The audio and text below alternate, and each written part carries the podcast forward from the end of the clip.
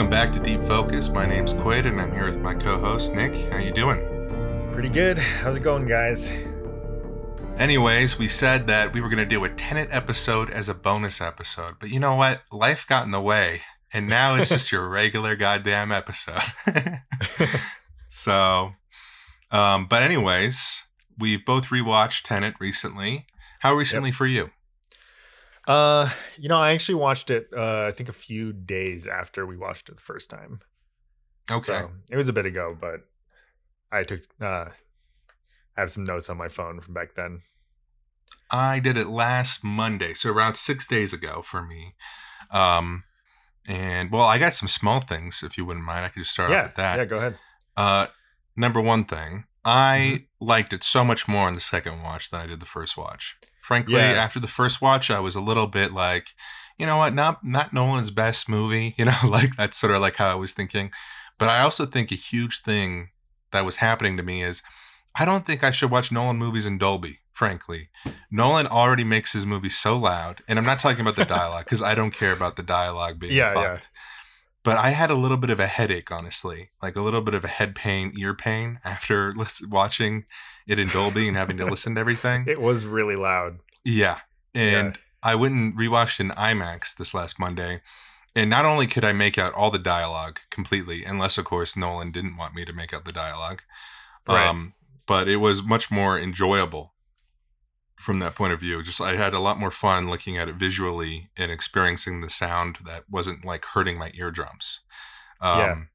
So that that was enjoyable for me. Also, um, I've been listening to Christopher Nolan interviews in preparation to edit this episode, which normally I don't do Oh, until nice. it's already epi- until it's already edited. Right. But- right.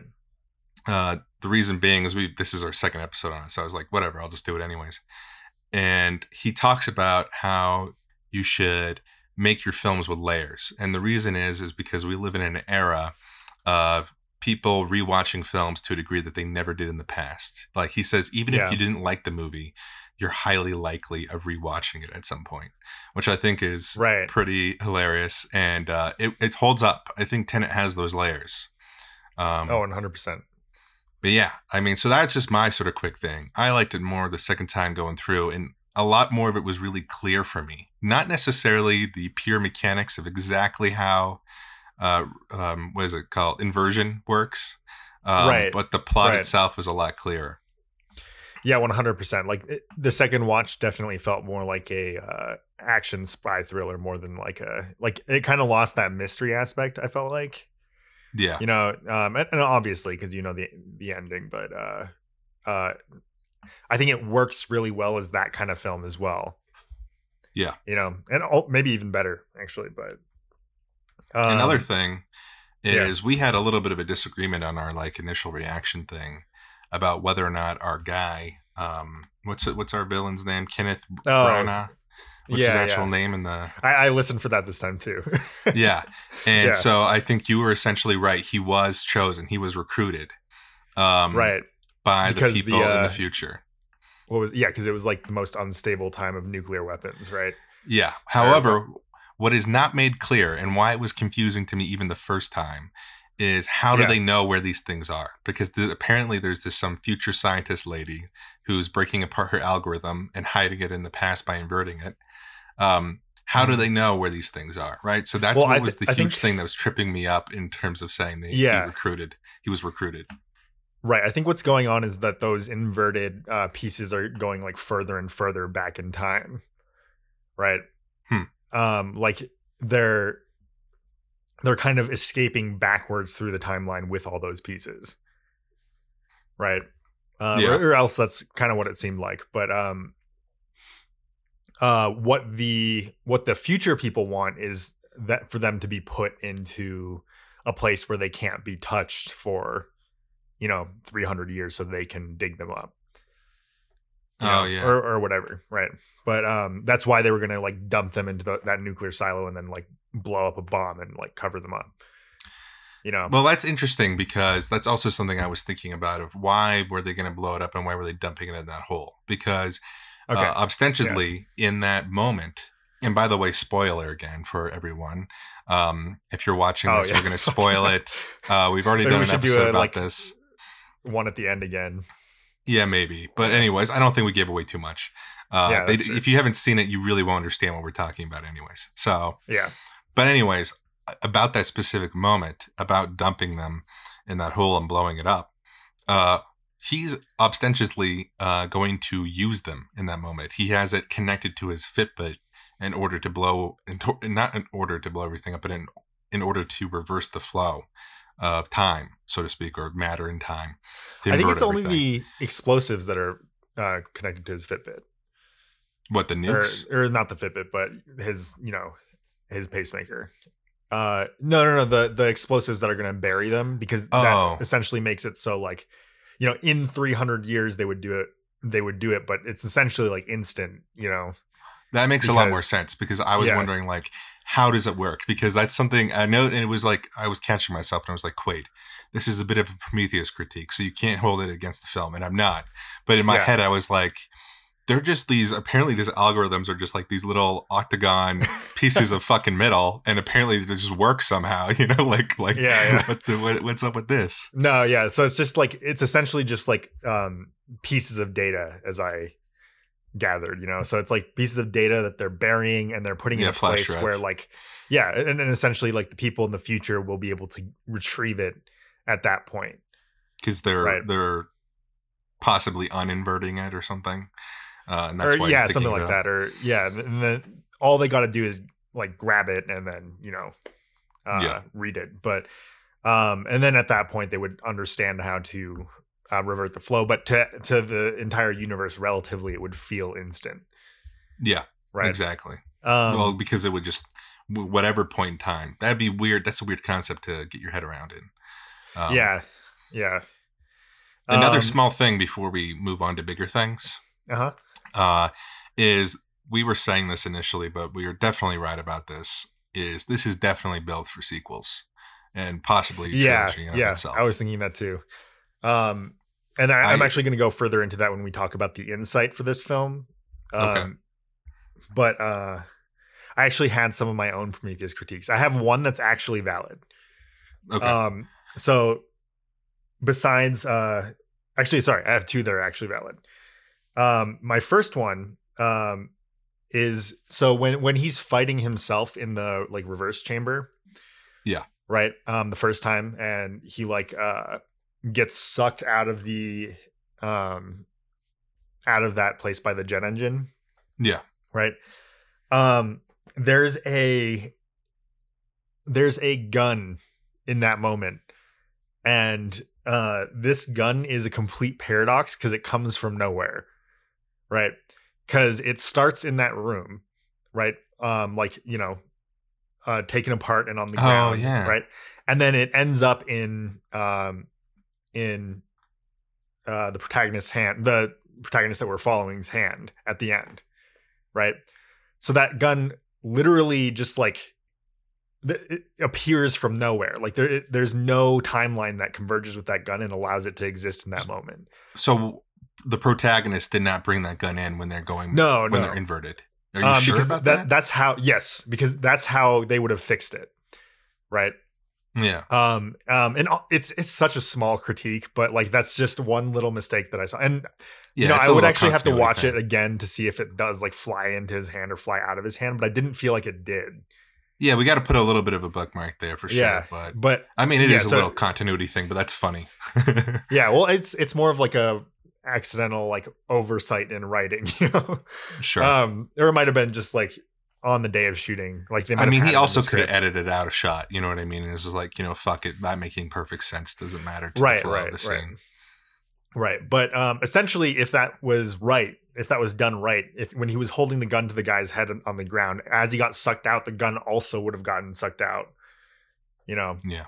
Um, but that also wouldn't really make sense because like no force would have like got it into his hand in the first place. You know.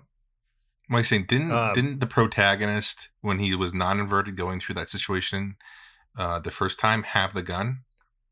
Uh no, no, it was on the floor. Uh Yeah, remember but like at the there was all very the end, before before Robert Pattinson saves him from killing himself, he has it Yeah. in his hand and he's pointing it at himself and he's about to shoot himself. Right, and then he gets sucked out of the bottom, and he's still holding the gun. Right. Um, so So, that's I why guess like the only way to explain it, uh, even though it might not be in the film, is that the protagonist brought it in himself when he was inverted. That would be the only Right, way right. to be able to fix it. Right. Um, which we would have to look really closely. I, I really don't think it was because that's something that I was thinking about and um, I didn't see it get sucked out of his hand or anything. Well, sp- speaking about that scene as well, uh, that is a very, I mean, the, the fight choreography in that scene, I'm not trying to take away from its spectacularness because they do a lot of very interesting and cool things there. But there is a little bit of cheating that I saw. And, Yeah. you know, I'm th- all there's like one cheating. part that doesn't make sense. yeah. like I'm- you, ta- are you talking about the part where he like uh he um he's like crawling up towards the gun inverted and he's walking towards him non-inverted but that doesn't make any sense because then he would be walking backwards I bookmarked that in my mind as well, but I just put it up to me not being able to rewatch it and rewind a few million times. You know what I mean? right right to try to make sense of it. But what Yeah. I'm specifically talking about was like clever use of the camera. So like when Oh, he's okay. not when you're watching the protagonist and he's non-inverted going it through it the first time, there's a moment that uh he he would be um he's getting blocked a shit ton.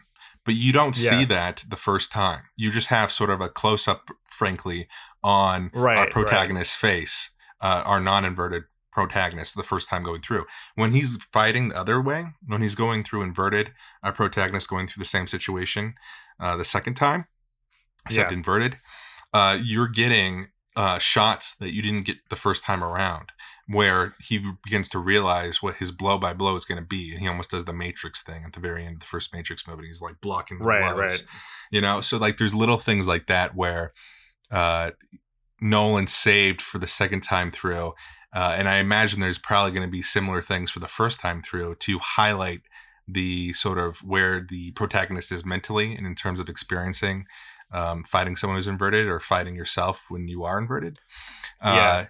So that's what i mean by a little bit of cheating but once i give it a thumbs up. Like i think cheat as Yeah, much as you can if it works. Um yeah I, I think if i wrote this i would have not written an like inverted fight against someone that's not inverted. Yeah. Because there's so many like ways it can go wrong you know? Yeah. Um and it's so complicated to think about. Like It's very how hard to think about. you come in yeah like how you come in at like opposite ends of a fight and like I, I feel like the way that i see it is like people are always vulnerable to the people going the other direction right well, I think that's the number one way to explain it in your mind is to realize that the non-inverted person has dominant flow. So if there is sort of like a difference uh, for whatever reason, or if something doesn't act inverted, is Yeah. because it's fighting against the the dominant tide. You know, the dominant current, right so to right speak. um which is yeah which is fine but uh that's actually what i was thinking like when they did the whole like uh i was wondering like if an inverted person can do the whole thing where they like drop like a gun and then like pull it to them to like any non-inverted thing in the world but i was thinking that maybe they couldn't because they're not going they're going against the dominant flow right and that's why someone Yeah. who's non non-inverted can pull an inverted object to them because they're going with the flow right Yeah, it's it's a mind fuck. yeah um but another question that i had is what do you think happens when like you get shot with a normal bullet while you're inverted does it still cause the same thing or is it really only like because it could just be like the radiation or the inverse radiation or what they whatever they said but if it's an actual like physical thing then i feel like a bullet would ha- have the same effect an, an inverse bullet would have like the same effect no matter which uh way it's going as long as it's going the opposite way you are So Right. they make it clear that an inverted bullet sucks to be shot by. Now, to be Right, shot when you are going inverted and being shot by normal bullet, that would mean the bullet would hit you going the other way. So essentially Right. being sucked back into the gun. I think Right, that would right. still suck. I think that would still probably suck. Yeah. Yeah, it is yeah. interesting. You know, you had to think about that car scene where the car explodes, but technically it just freezes.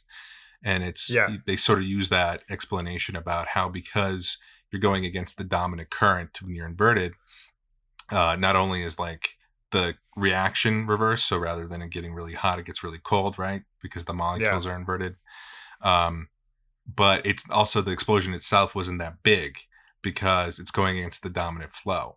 Uh, therefore, it's sort of contained to a degree. Um, sure. So I wonder if that would, uh, you know, somehow be applicable to being hit by a bullet going back into its gun. Uh, well, yeah.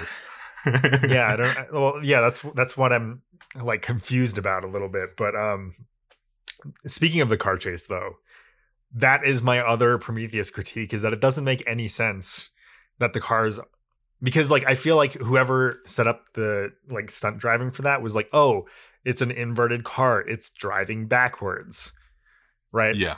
So they're being chased by a car that's going backwards, and that's not how it would be at all, right? Because if that car was chasing the other car, like that would mean that inverted, they're driving in front of the car that they're chasing.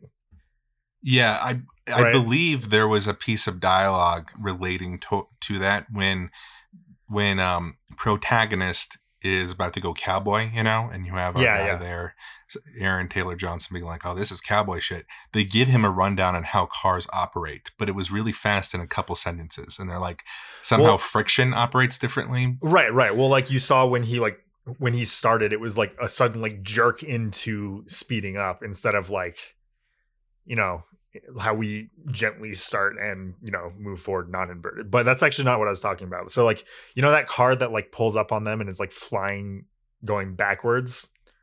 Mm-hmm. right? What, what what i mean is if that car was chasing them it would have been nose to nose with them. Yeah. Right? So it would have almost been like they when they were trying to get around it it would have been like in front of them and it would have made the same motions they were. Right? And that's what it would have looked like because if they were if they were being chased inverted, right? So like let's say you are chasing a non-inverted car while you're inverted. Yeah. Right. So that car looks like it's that car looks like it's flying backwards. Yeah. Right. So you would be driving and your hood would be up to their hood if you were chasing them. Right.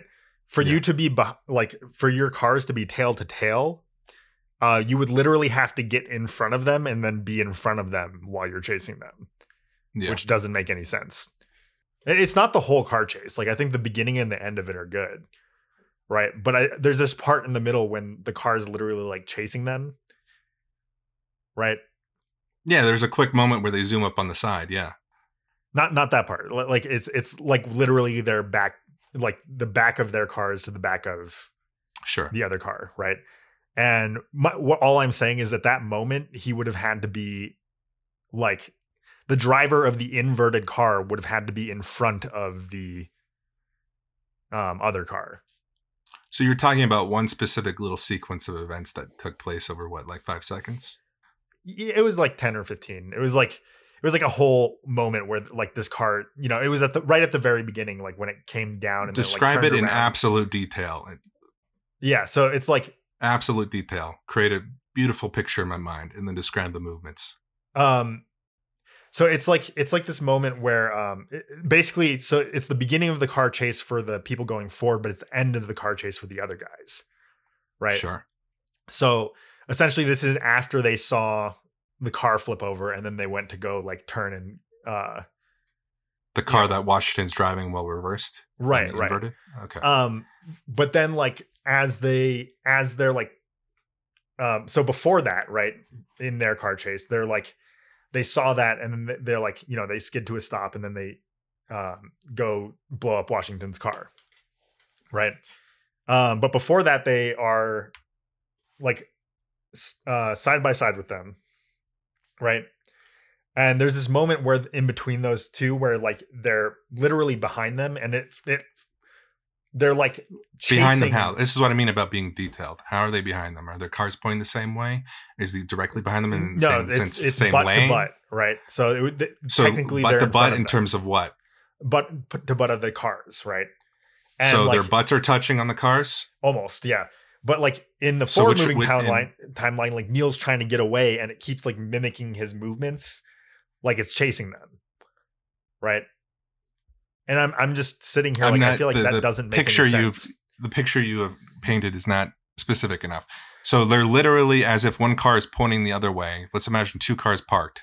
One car is pointing the other way, and there's another car right behind that car pointing the other way. Yes. As if, like, if you wanted to open up both of the backs of the cars, you wouldn't be able to because they'd be smacking into each other. Exactly. Exactly.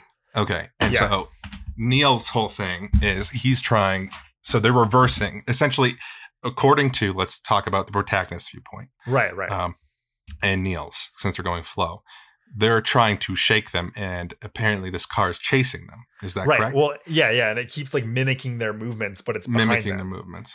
right? Okay. So it so, So- it feels so- like they're chasing them, right? So And that's what I mean is, like- flipped, if we flipped, this would be a, towards the end of the car chase for the people going inverted, right? Yes. Yeah. Exactly. And they're about to go pull over to where Washington is inverted and blow up his car.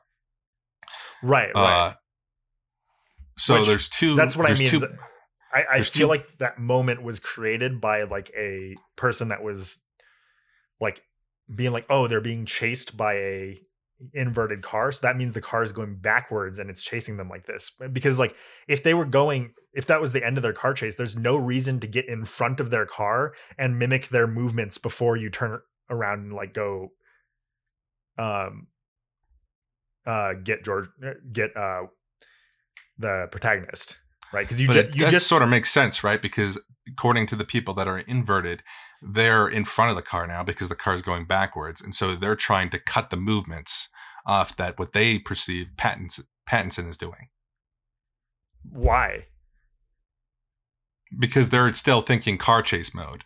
but uh, but they moment. they already saw uh the protagonist throw the uh throw the cube away Yeah, it's interesting. What's another thing, that's the thing that I'm trying to point out here, which is boggling me a little bit, is why is the wife in that car? I don't understand that um in the inverted car because how does that line up with the timeline? well that, that's actually okay because um he unshot her when he went inverted right No, when he went inverted, he shot her. Because she wasn't I- i don't think she was inverted or no or is that version of her inverted? Yeah, it is? Yeah yeah, and okay. remember the bullet th- came through the other way from the front to the back. okay so that makes sense. So that, then he went that out and did the version of car her is inverted right? She yeah, gets, but they have that version of her, and they start to do cowboy shit in order to save her life. well so okay so the, the way that you have to see it is like it- whenever they go inverted they're like bouncing off a per- certain point in the timeline so the whole like inverted side of her was um or maybe that was the non-inverted no wait hold on That's what I'm saying is I don't understand that because it cannot be. And you can only have one of you going both ways at the same time. oh no One that, that was that was the non-inverted version of her Then how? That, that's so weird. Did the what? Did the inverted version of him just take the non-inverted version of her? I suppose that. yeah yeah so that's what happened and like he put on a mask so to make it look like she was inverted that is That's so fucked. It's such a mind fuck. Anyways, I think um, we've spent a half hour pretty much just on that alone, and that But, will probably be hold on. cleared up with some rewatching. So give before your we final before word we go it. forward yeah Yeah. the only part of that that doesn't make sense and now now it's actually extremely clear to me and it actually doesn't make sense right is that after after they see um washington throw the throw the um the artifact to himself right they they proceed to get in front of the backwards moving uh Neil Carr, right? Because they're going against the flow of time right? Hmm and then mimic his movements for a little bit before they like pull over and go blow up uh the inverted protagonist right?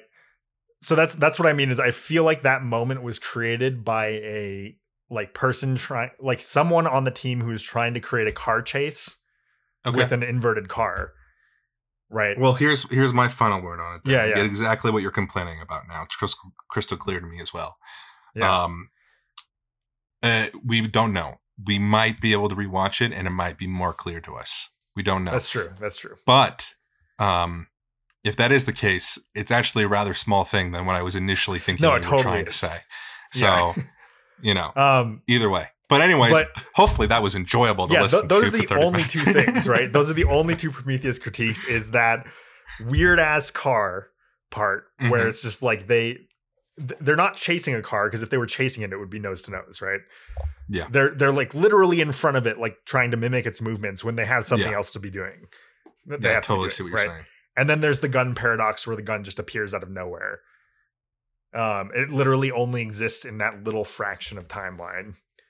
Um, well, we'll have to see. I think that one is probably going to be explained. Well, I think this one that you're pointing out is probably not going to be explained and just be a little Prometheus thing.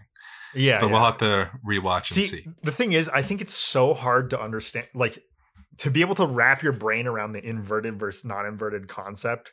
It's so fucking. You weird. can't do it. You because cannot like do it in there's one so watch. many there's so many forces at work too that you have to like try to understand like if everything is working opposite for you it's just like so weird to think about Yeah. you know And it's it's Um, interesting to think about the simultaneous nature of it as well. That Yeah. you know, it's not experiencing like timelines isolated from each other. You know, that's like something that Right. you have to really wrap your brain around. Is it's happening Right, right. simultaneously. so i guess i guess what i would say is that i feel like I, I feel like nolan probably would have had a hard time communicating this to a lot of his crew who like had to put things together like car chases right or like fights I just know- imagine though that he would be heavily involved in all of that. 100% which is why i think most of it makes sense you know but i think there's parts in the fight that don't really make sense and there's parts in the car chase that don't really make sense And a thing Right. that could happen as well is literally he might just be making choices for emotion in terms of edit, uh, in terms of editing. For sure, That might sure. cut out things that explain more.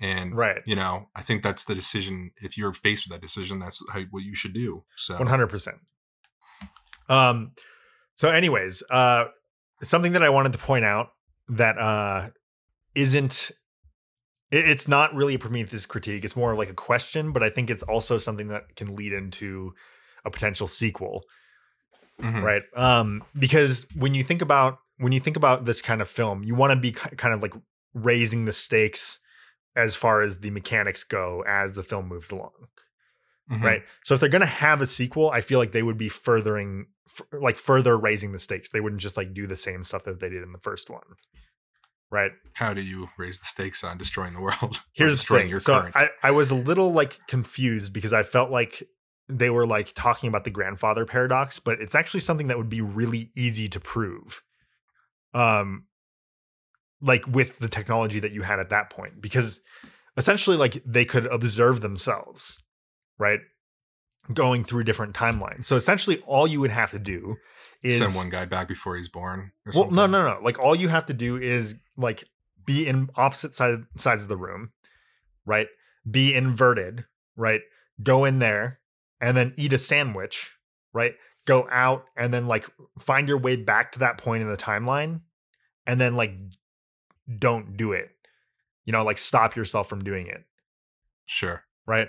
Like, and if you like can't do it for any reason, like if something always stops you, like that would mean that there's nothing you can do, and like whatever is whatever is is like fated, essentially. Right. I mean, they Right. could uh, just do the grandfather paradox as well and have someone go kill their Right. grandfather. But that's that's not even like you don't even need to go that far, right? All you would have to do is like test it a little bit, and like with something that like. Um, essentially, you make something happen one way in the timeline. and then Okay, so go back here's the wrench I want to throw at you then. Yeah, Here's yeah. the thre- wrench I want to throw you. This is goes back to the simultaneous nature of it that Yeah. I just said. Because I feel like what you're saying is more is thinking about it almost linearly through someone's existing life. But Sure. all the time that Washington was inverted or not inverted, things were happening simultaneously. So it was never as if he came back and changed by being inverted what happened. It was always just that way to begin with. So he would not, so you would not be able to double test whether or not you would be able to stop something like that Why? because it just happens simultaneously. Is that that's my understanding, right? Because if you imagine um yeah yeah but that's what i mean is like if, if something always happened right like if if there was nothing you could do to change it that means that the grandfather paradox wouldn't actually be a paradox it would always mean that everything is like simultaneous Well, yeah, but that's Right. what I'm just imagining here is like all of a sudden you're going to eat a sandwich and someone comes up and says, don't eat the sandwich. You still don't know yourself whether or not you ate that sandwich. Ever. Well, like you don't know as the person who initially made that sandwich, right? But the last version of yourself would be able to tell. but you're about to be that. that, that well, that's why you use something that's not attached to you. That's not you, right? You're because what you're doing is you're looking at the state of the sandwich. I also think um his Nolan throwing in the uh the thing about uh, obliteration or whatever, where if you interact with yourself in an authentic manner, uh it just destroys you.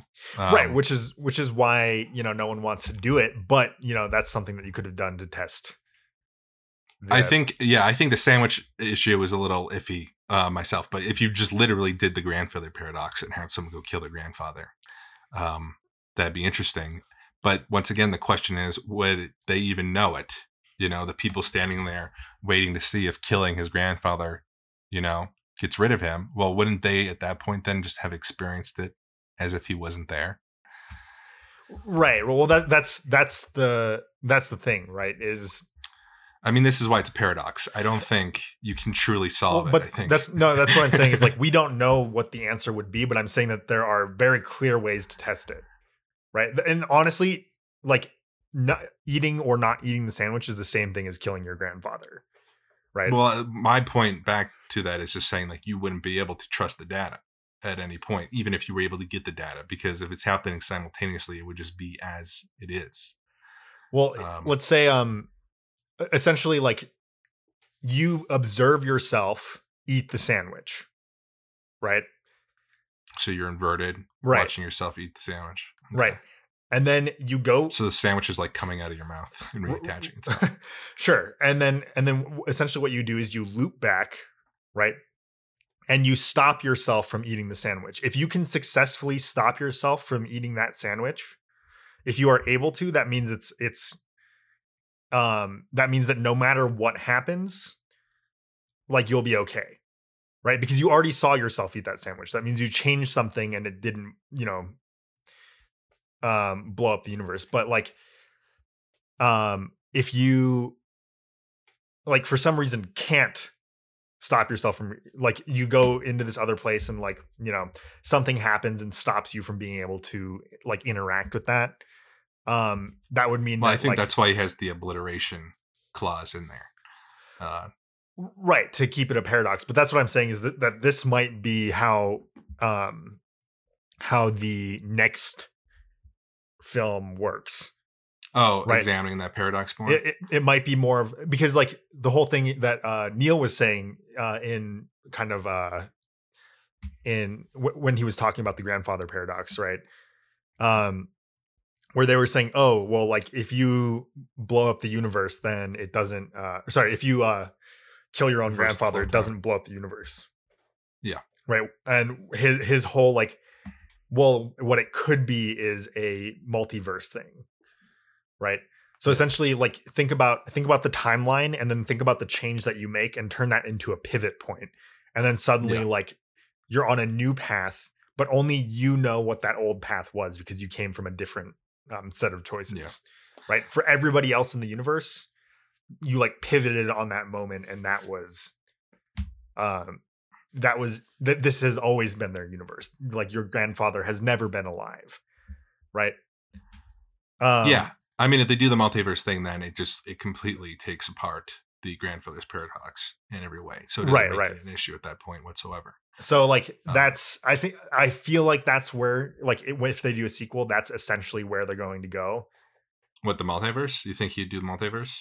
um it- it's not exactly a multiverse because it's not like uh, it- it's not or sorry it is a multiverse but it's not like an avengers multiverse where they're like where they're like oh like look this it's you but like slightly different No, I you know it's you with a beard it's like it- it's like whatever butterfly effect that ev- that would like spread from that is like essentially like instantly happens and that's now the new timeline that you embody right Yeah, I mean, if they Um, did that, I think he's going to stick to his rules, though. I would, I would assume that because that's the whole reason why he has the the rule of if you interact with yourself, it will obliterate because that sort of reaffirms the, his way he's presenting the grandfather's paradox, which is the Right. future thinks that we're gonna, you know, they're gonna be able to destroy the past. Right. Which like if you prove them right, there's still a like even if they're right and even if you can go back and kill your grandfather, which what I the reason why I assume that that's going to be the case in the next film is because like I don't think Nolan would write a villain that's so dumb that like they didn't test this. Right? Like they probably tested it and they know and they know that they're going to be destroying all these people by you know reversing the flow of time from where they are like it'll Yeah. essentially be as if all these people never existed right Well, they, Um, it's they know they're destroying the people. They just they're just wondering whether or not that means the end of them.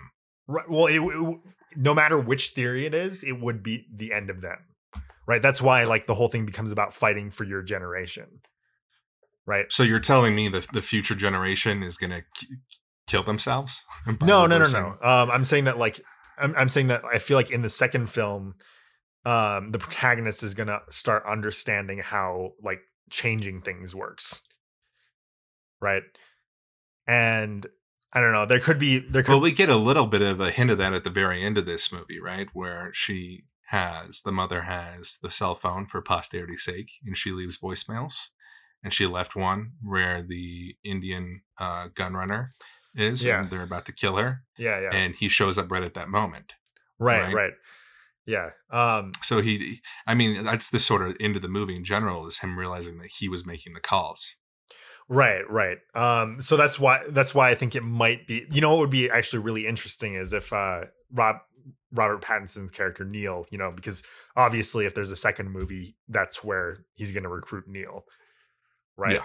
It would be interesting if he was actually like an antagonist in the second movie, and through a series of changes in the timeline, he actually ends up being able to make him his friend. You know, through like a uh, like series of timeline shifts. Yeah. Um, but like something like that would be really interesting and a total mind fuck. You know? Yeah. I, I Um, mean, I don't think he would do actual multiverse things, though. I think he'll keep You it don't? within his roles. Well, he's already shown that within his roles, he has the guy being able to change things. Um, so whether or not we have an explicit multiverse that's like a part of the the plot and the sort of fabric of the story is sort of besides the point, right? um, I don't know. It depends because like, yeah, it's it's I really feel like bizarre. if Nolan was going to do a multiverse movie, he would be making a multiverse movie. you know what I mean? Like he would don't- it well, from the ground the thing up, is, like, just this- like Inception this allows that for this. to happen, right? Um, because essentially, if you can if you can observe yourself being inverted, um, you can you can essentially observe the future, right? And what they have is like a mini time machine that allows them to see into the future. So, like, if you went, um, how you would essentially test the grandfather paradox is like, say, uh, say you were, uh, and, this is the problem is that like it, it allows for free free will to exist right? So like when when sator saw himself shoot his wife right and he hasn't shot his wife yet and he goes and walks through there and he starts you know playing through the motions and then like shoots his wife he's putting on an act right um to get that same information but like what if he just chose not to shoot his wife at that moment right? Since he is the version of himself that that got that information from him by shooting like watching his inverted side shoot his wife what happens to him who got that information through that action that never actually happened? Right? Well, isn't the sort of the idea of inversion is that um aren't you sort of isn't it almost sort of saying that you're a little bit of a track you're like a you're uh, stuck on a track a cart? Yeah but we but we also have free will right? So it's like are, are they just being like puppeted when they're inverted? Because i don't think that that's how it works at least not in No, I- mind, right? no i get what you're saying like why wouldn't you know if he decided not to do that in that room at that moment um wouldn't that have changed things? Right And well that's that's right, what i mean would have changed things Right. but his goal was not to change things in that moment But right I don't right. think just because it would have changed things that it, it affirms the grandfather's paradox, because it's it's up to him what he's doing right then and there. Well, anyways. no, no, no, Like, because it does affirm the grandfather paradox because him with his intentions in that moment, right, can't exist without knowing the information that he got by shooting his wife. And if he doesn't shoot his wife in that moment, the protagonist doesn't give up that information. Yeah. Right? So how how could he know that information? what do you mean? Like He was just in the room. I know, but like, but something that like he needed to uh shoot his wife in order to get that information, right? Like inverted, Yeah. he needed to shoot his wife so the the past version of himself, right, in his own timeline, right, Mhm. could get that information. Now, if he chose not to do that, right, if he chose not to give him his the past version of his, himself an observable event that allowed him to um that allowed him to uh, get to where he is, right? I would say that like the fact that he could observe it in the first place and that wasn't a paradox and that didn't cause obliteration means that like the whole multiverse thing exists because he could easily choose not to shoot his wife there. Right. And then if he chose not to shoot his wife, he wouldn't have gotten that information. And when his past self goes into um goes into that uh room, right? Then you've suddenly Yeah. created a paradox because you got to remember you're going inverted here, right? So like to the inverted version of himself. Um But it happens simultaneously. This is the issue. No, I no, think no, you're but- thinking about this linearly in his experience. but his experience is his inverted version is not by coming out of the inversion machine. He's walking in to that warehouse and then shooting, taking off his mask and then shooting and then going through the other way. You see what I'm saying? No, well, So- his timeline is his timeline is linear, Sator's, right? Because he watches himself shoot his wife, right? And then he like gets the information from the protagonist, and then he walks into the inversion machine, right? And then uh he comes out the other side and is seeing those events play in reverse, right? So then you see the protagonist like giving him the information, right? Which only occurs because he shot his wife right?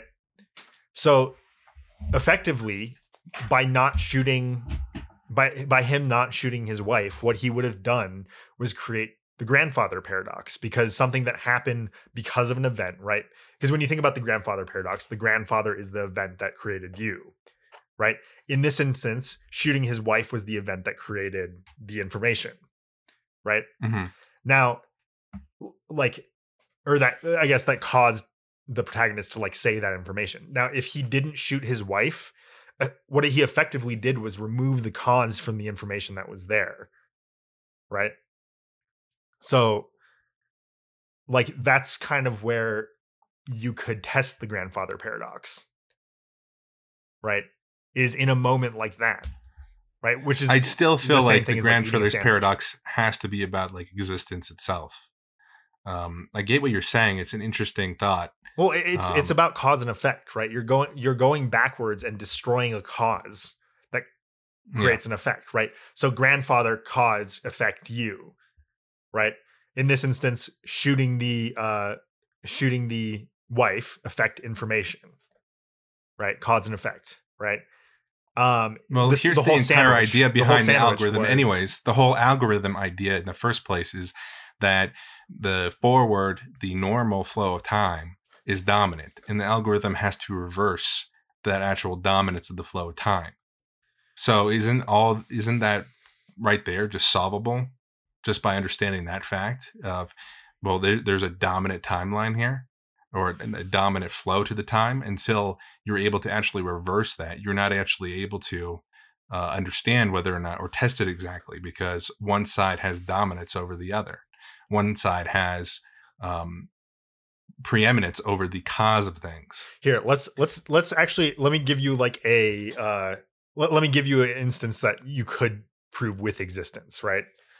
So let's say um let's say that uh like Tenet had a chip a chip inside of his head. Sorry, the protagonist had a chip inside of his head that had information that Sator needed. Right? Yeah.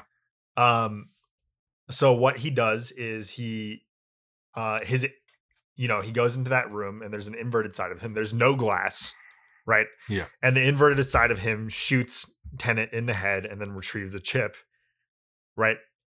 mm-hmm. Um, or shoots Tenet in the head so the non-inverted side of him can retrieve the chip and walk into the room. So now you're in the room, you have the chip, right? That came from shooting Tenet in the head and retrieving it, right? Yeah. And you're inverted and you choose not to shoot Tenet in the head, right? How do you still have that chip?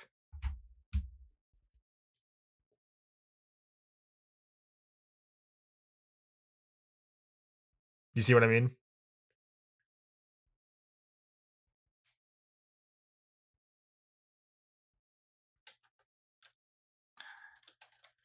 The sim I just feel like the simultaneous part of this is what I'm still getting hung up on because Well, but that's what I'm saying is that like while it's simultaneous, the inverted side of you still he can't even shoot him in the head. He has to retrieve a bullet. Yeah, so let's say that there was a inverted bullet in the wall. Tenet gets, or sorry, the protagonist gets put down there, and the bullet comes through, blows through his head. Right, the other version of himself comes out and grabs the chip. Right, goes through the thing, and then decides not to shoot. Right, like in that instance, you've created the grandfather paradox. because what you've uh, because by being able to observe what happens in your future you have the option to change it. Right? After you've already observed it. Like let's say let's say this right? Easier one. Neil is watching himself at the end go into the inversion machine right inverted right actually that would be that would be one that you couldn't really change uh, no no actually it, Yeah, I don't know. It's hard though because in that moment he is he is acting simultaneously. And that's the huge issue is like when we're seeing him our our villain go through and shoot his wife or retrieve the inverted bullet through her uh we see that from his side of the glass but we're yeah, not I guess. It, necessarily I guess we're not right. necessarily seeing it linearly. We're, you know what I mean, with him. Like we're just Well, seeing actually- him. N- No, okay, so here's the here's the problem. Isn't it's because like if you make a choice on the dominance flow time, and obviously, like you'll see it happen. Like if you're standing in front of the inversion machine and you choose not to go in, right? That's um that's a moment where like you know you're the dominant timeline. So whatever you choose is going to happen. Right. Well, hold on. Let me. Can I say one thing real fast? Yeah, yeah. Here's here's what I'm still completely hung up on, and what your thing doesn't explain to me is that inverted version that retrieves the bullet through his wife. He walks in to the warehouse. Let's call it. Yeah. He takes off his mask. He retrieves the bullet. He walks out into the inverted machine and back into that other timeline. It happens in a simultaneous nature. So when we see him Right. on our protagonist side and he's translating over the speaker, hiding in the back corner, you don't see him until the very end. And then he runs through when the cavalry breaks through the door and goes through the inversion machine. Uh, we may pop over that side of glass and Nolan may be filming him, but I don't think that he's linearly doing um, what you're describing. Uh, I think we're just sort of witnessing the other side of the glass just to have a better idea no, of what how he's doing is works. he's he's like reciting a script essentially, right? He's he's going back through and putting on an act. He's saying all the lines um in opposite order, right? To make it to make Tenet give him sorry, to make the protagonist give him that information. Right? So he's like, go through, say the last thing that I said, shoot the wife, count instead of three, two, one, I'm gonna say one, two, three. I'm gonna put the gun away, you know. Um I'm gonna grab this non-inverted version of my wife and walk out the um walk out of the warehouse with her and then go use her as bait for um for the protagonist that's forward moving. Um right?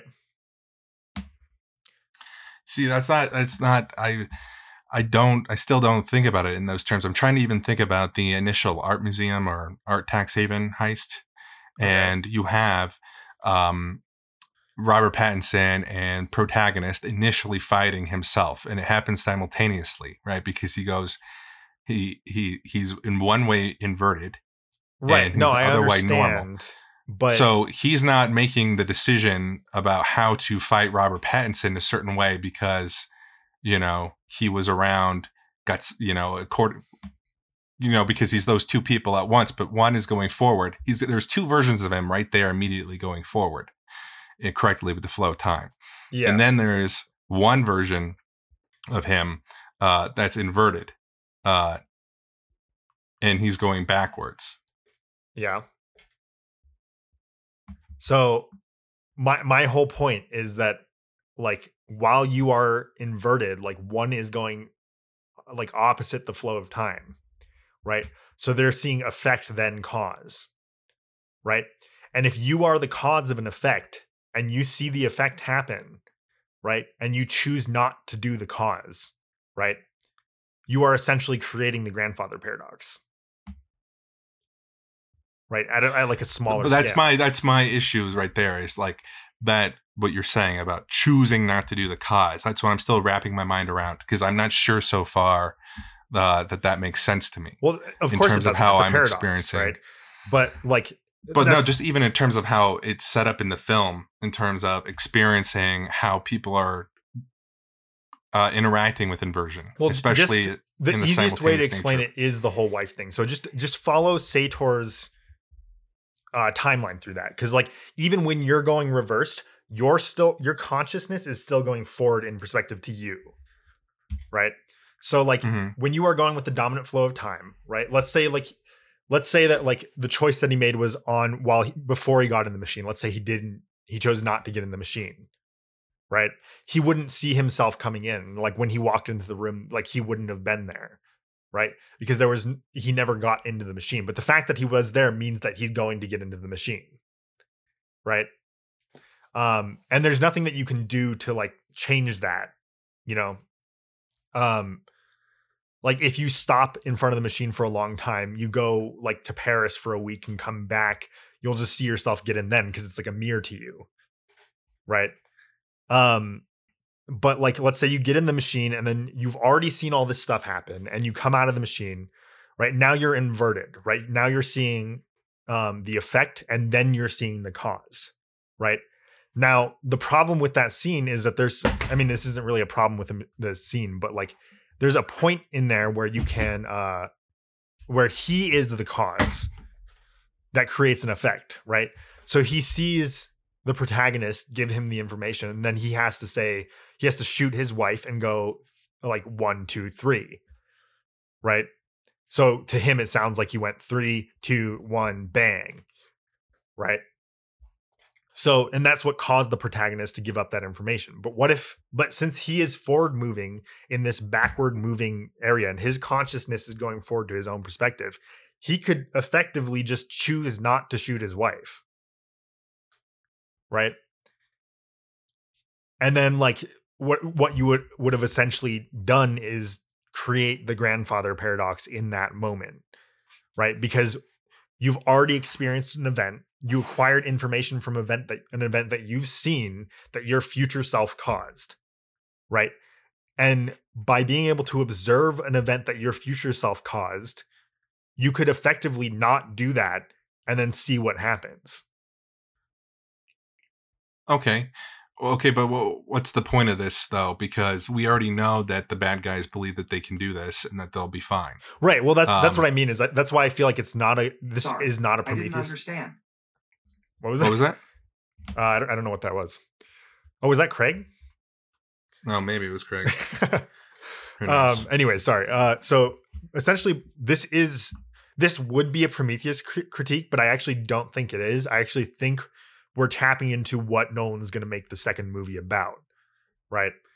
And well, isn't it what he made this movie about? I mean, no, no, because no one ever, no one ever, um, no one ever changed. But they wanted to. They saw but they right. wanted to like he was going to the the very villain that we're focusing on who decided to go through with the steps in order to get the information was going to be the catalyst to initiate the grandfather paradox in the first place. Right, right. Which is why I think it's not actually going to be a paradox and you can actually change it. And what it's it's not because like what uh what uh what's his name? The protagonist was saying in the uh, crate while they were they were while they were being taken to um oh, what was it? Oslo?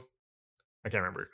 Um but they were being taken to the uh to go fight his inverted self, the art um Yeah. at the Freeport, right? But the whole thing was he was saying that like, hey, since we are moving forward right now, doesn't that mean we've won? Right. And he said, I would like to think so, but you know, you there's no way to know like um with kind of like a I- I forget what his exact words were, but essentially what he was describing was this idea that like you could be on a track that eventually shifts into another like another timeline Yeah. right um so there's no way to know how you like perceive how like if there's like if there are multiple universes or multiple possibilities and like infinite universes based on every possibility and every change you can make there's no way to understand how you would perceive that. Right? Yeah, you just Um, probably perceive it linearly as if it's exactly. so that has that's the whole point right is that if you do perceive it linearly there's no way to tell if they've won yet right Yeah, I mean that's interesting. Um, I don't think uh, it's a for sure thing that that's what Nolan's going to make a sequel about. right well i feel like it, Um, the, the problem is i feel like if it's not, I feel like he already did. that's um by allowing the characters to observe to be able to observe themselves um inverted cr- like uh it creates a bit of a it, it's a prometheus critique but it's actually not really a prometheus critique it's like a critique of the entire uh plot because it would have been extremely easy to test this out right because all you would have had It- to do well, was um Then maybe they did. You know what I mean? That's what I- that's what I mean Robert is, like- Pattinson says. You know, they it doesn't matter what we believe. They believe you can that you can reverse the flow of time and it's going to be fine for them, right right not for us. which is why I think that this is what the second one's going to be because one, I don't think Nolan writes dumb villains. Right, I think Nolan writes brilliant villains. So these Yeah, and that's why he went through with it. Right, and these villains would have absolutely like tested something like this before, um, yeah. before like pulling off this plan that could essentially potentially destroy. Well, yeah. I mean, that's what right. that's what the movie says, right? Essentially, is they believe that you can, and you're right. You Right. know, Nolan doesn't write so dumb people right, in general. right What's right so what that this movie? means is that um that it is possible to change uh to change events right so if you like he actually even brings it up at the end where he says like Well, is it, Is it is possible is- to That's my it? issue though with you what you're saying though, because changing events versus just uh, being able to reverse your flow of the time, and even though it might destroy the past, you're still moving forward. Does that Mhm. necessarily that changes events in the sense that the past didn't happen, but for you the past did happen? exactly know? right but that's what i mean is that you're you're essentially creating an alternate universe right But does that have to be the uh, whole- understood as an alternate universe? Can it just be understood actually in a sense is. linearly? well it i think it is that's why i mean like it, it's essentially what you're doing is you're creating a pivot point around what you change right where like Yeah, but it doesn't. It's not as if two lines split off at that point. That's what I'm thinking. To me, it's as if a line just loops back, takes a U-turn, comes back over itself in a different color. Well, I mean, you you, know? can you can visualize it any way you want, but essentially what you're doing is you're like since you have so if, if what you were actually the way that you're visualizing, if that was right, you would essentially like forget uh, what happened with the other universe, right? With the other timeline, I should say, right? You would essentially completely forget that because um, there's no way that you could possibly understand that information. So by you being in this universe, uh, and that's what I, that's kind of what I mean is that uh, that would create a paradox because you've essentially um, what you've Wait, so done. if you would forget, then then how come? Unless I unless I'm missing something very obvious here, which is completely a possibility. Um, how come people that are inverted don't forget things? Uh, well, they might. we don't. We don't know, right? But um, but Well, that's the thing is they might. essentially don't for it to not be a for what you're saying paradox, for it to not be a paradox, and for you to main like stay in the same timeline, you would essentially have to forget it because, like, you as a person can't exist like having come from that universe like that uh created that like basically you are an outcome of everything that happened to you if you change all the things that happened to you how can you exist right that's the whole grandfather But you're paradox. just redescribing the paradox, No, right? that's what I mean. Is that's why that's why it would make sense that it's an alternate universe. So if it pivots and now like you're in this new universe because now like everything that you've changed, right, affects. Sorry, the one thing that you've changed affects everything, and like nobody in this new place will know the old place that you came from because only you. okay, so that. what you're saying is a possibility. I'll grant you that absolutely. Like that's a possibility in terms of something that could happen. But what the film is essentially presenting is the idea that I described, which is that they're reversing the flow of time, and not that they're going to be in a different multiverse. The the problem they're crunching in their heads is if we can reverse the flow of time, will we be fine? Uh, not well, are we going to be fine by jumping into a multiverse? Because they're essentially grappling with the idea of destroying the past in order so that they may go forward. Actually, I think they even bring. I think Robert Pattinson's character even says it. I think he calls it alternate realities, right? So he says there, there's no way to understand how the our like uh conscious minds would be able to perceive of alternate realities. okay, right. but the issue then is why are they fighting? You know, like if they're just going to split off in a multiverse, exactly. But if they're just going to split off in a multiverse, then they're still on their branch of a multiverse. That's fine. Yeah, but theirs would effectively end when that choice was made. How so? If they're in a multiverse, Um, well, because that's what I'm saying is it's not. It's it not ends a- if the flow of time reverses on them. Well, that's what I'm saying is it's not, not, if the future a- just branches off into a multiverse. well you're you're thinking of it in like in like avengers multiverse right i'm i'm saying that's why i think that the pivot point's really important right? So essentially like think of a straight line and think of a moment that you change and like tilt uh, the line after that moment in a different direction. Yeah. right? Um so um i think you're right about the loop right? But essentially what you're doing is looping back and then after that you're tilting it um midway. So the like the part where you came from before that loop happened doesn't exist anymore Okay, so then Right. it doesn't matter because essentially, even if they are creating a multiverse, what they're doing is reversing time and still destroying the past, anyways.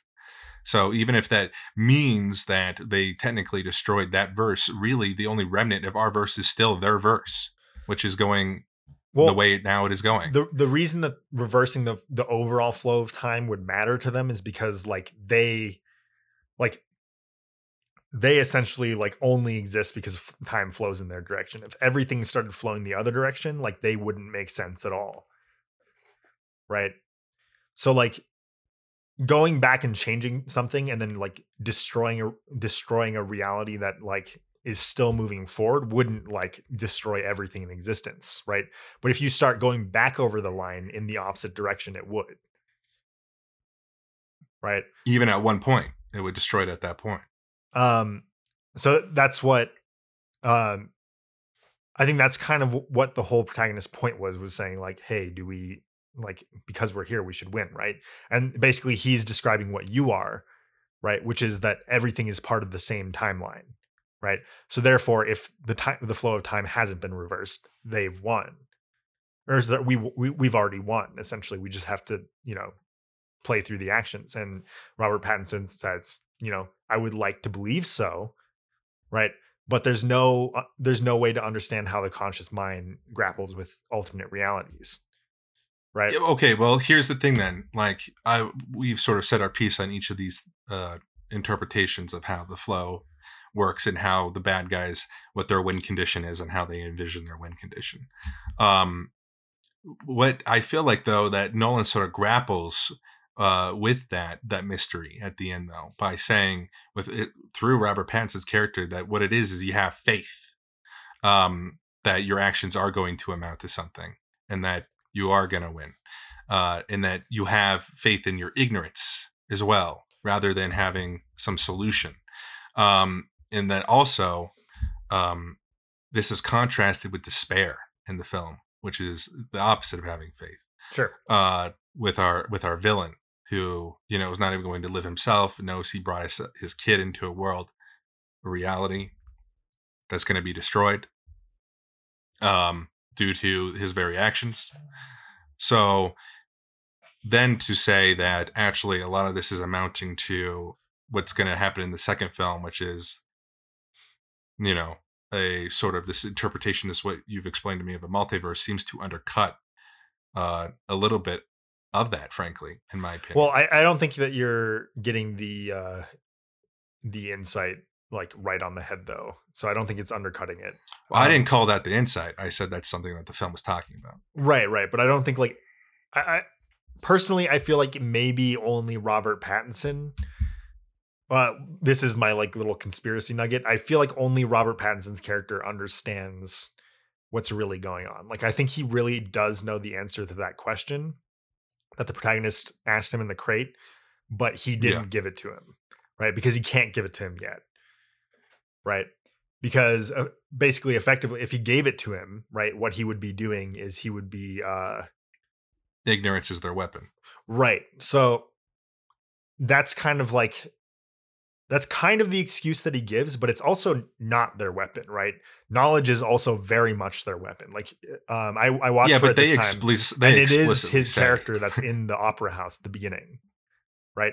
Yeah, no, it is. I um, saw that too. So his character is going through this timeline and he he effectively changes something with knowledge of what's going to happen. Right? Mm-hmm. Like so essentially what I think is that um is that the second film is going to be about changing timelines. Right. Well, this film itself is about changing timelines. No, no, this film that's this my film point. is completely about staying on the track. Right? Like everything Well, why does he save her at the end then? And how, you know, and they, they save the future from being able to do what they're doing on their track. Well, but you don't you have know? an answer to whether they like since they won, right? You don't have an answer because like basically what the protagonist said in the crate was like, "Hey, because like time hasn't reversed, that means we've already won, right?" Um and like we don't have an answer to that question at the end because they won right? Literally, no. My worry is that has... a multiverse would be defeating to the the mission of it then, because it's essentially saying that the villains can win, and there's really no issue. You know, like their their fight really didn't amount to much because at some point they just diverted into two separate directions. Okay, so I, I think maybe what you're getting hung, hung up on is multiverse, and like when we think about multiverse, what we think about is a bunch of like layered lines, and like they're all moving in the same direction, and things are different in them, right? Yeah. Um, that's why I think that's the image that you're getting stuck up on. Now, like I basically want you to imagine like a tangled mess of timelines that are all connected to each other. Right? Okay. That's more what I'm talking about, right? And that that's essentially more what it would be like. The the multiverse theory that like Hollywood presents us with is a dumbed down version of an alternate reality that really doesn't make sense and is gimmicky. Right? And that's what I mean sure. is that like we're not dealing with Captain America that has a beard in this universe, right? Yeah, it, I'm not all, imagining that. It's all cause and effect, right? So, like, it's all cause and effect. So, essentially, by like reversing the flow of time, you can change things because your consciousness is going backwards, right? So, what you're seeing is effect, cause, effect, cause, effect, cause, right? The people that are going forward are seeing cause, effect, cause, effect, cause, effect, unless they're dealing with something that's inverted, right? Which they can control because they're not inverted, right? Mm-hmm. But when you are inverted, essentially you are seeing effect, cause, effect, cause, effect, cause, right? And if you are the cause to an effect, the cause, the effect comes before the cause, which allows, and since your consciousness is going like essentially backwards through the timeline, you have the choice, as long as you have free will, to not implement that cause, even when you've seen the effect. Right. So, like, that's the problem right that's why that's why you totally have the ability to change things right because your consciousness is still moving how forward does, in a timeline that's moving point, backwards. how does this point interact though that what they're doing in the future is setting up the algorithm which disturbs the flow of time? So hold on. Let's let's we'll get to the flow of time in a second but first i want to talk about like just changing something right? Sure but that interacts with the Okay, so what you're saying essentially because that's more complex, the multiverse, right? Sure, um, but what we're what someone's feeling then essentially, you can make the argument that all these little different webs of multiverses are spanning out because he's able to change things. Therefore, at the very end of this movie, when he saved her from getting killed by the Indian arms dealer, that was essentially a little new web string of a multiverse. Um, if she was supposed to die, but alluded to the fact It's Right. alluded to the fact that he changed that. Um, Well, see that that's So- actually an interesting point because he not necessarily because she left the message. So by by leaving that message, that could have always happened, right? However, if she had died and he came back, right, and changed it, that would absolutely point towards that. So like right now, all we have is we don't know anything about the grandfather. he was in the car while she was leaving the message, so that must be essentially how it happens.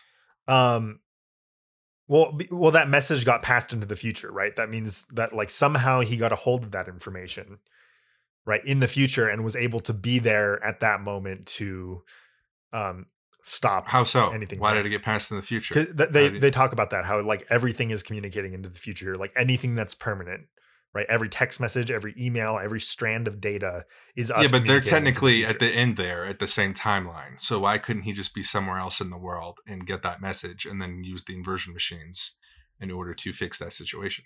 No, he could, but like um that's that's what I mean is that we don't know if he changed anything there, right? Because he had an ability to like receive data and be there when it happened. Right? So, Oh, by just by just inverting. yeah, yeah, being in exactly. the future, but Right. technically at that, well, yeah, for his timeline, yeah, then she was never dead. Um, Right. But she would have been actually because if he was inverted, or if he was going forward or whatever, and he got the message, she would have been dead at that point. No, because because at because you got to think about it simultaneously too. So like essentially him going back and forward, there can be like Right. in any infinite number of him So he- existing in the world. Right? Sure. So- I see. I see exactly what you're saying. The simultaneous Yeah. nature, but yeah, perfect. Right. That completely solves. it. Right. Now here's here's the other thing, right? Because you can go inverted, you can change something. This is kind of what I want to want to get to, right? Is that when you change something, one, we have no idea what that would look like, right? Because viewing a effect and then removing its cause is super fucking weird, right? And that's the whole idea of the grandfather paradox, right? Mhm. So essentially what I think the second one is going to be is about intention, right? And essentially the second you step out of that um step out of that machine, whatever your intention is is the new alternate universe that's been like a branch that you've entered into, right? And that branch has always existed and it will always exist and it exists um essentially like differently from the other one, right? So imagine the timeline being uh instead of like a straight line, like an intricate web moving towards a center rather than um, rather than like a straight line that you're loop, looping back on, right? So Yeah. you're able to like you're able to like shift timelines and do things in those timelines and then maybe like get back into other timelines by essentially having a different intention when you enter into a new area. I think that's interesting, man. And I Um, think what you're saying lines up a lot with this, but I also feel like you're sort of writing your own. Well, maybe- you're writing your well, own I- movie right I now, just- sort of just hoping well i just feel like that it might be based the on- well based on the clues that he gave us right?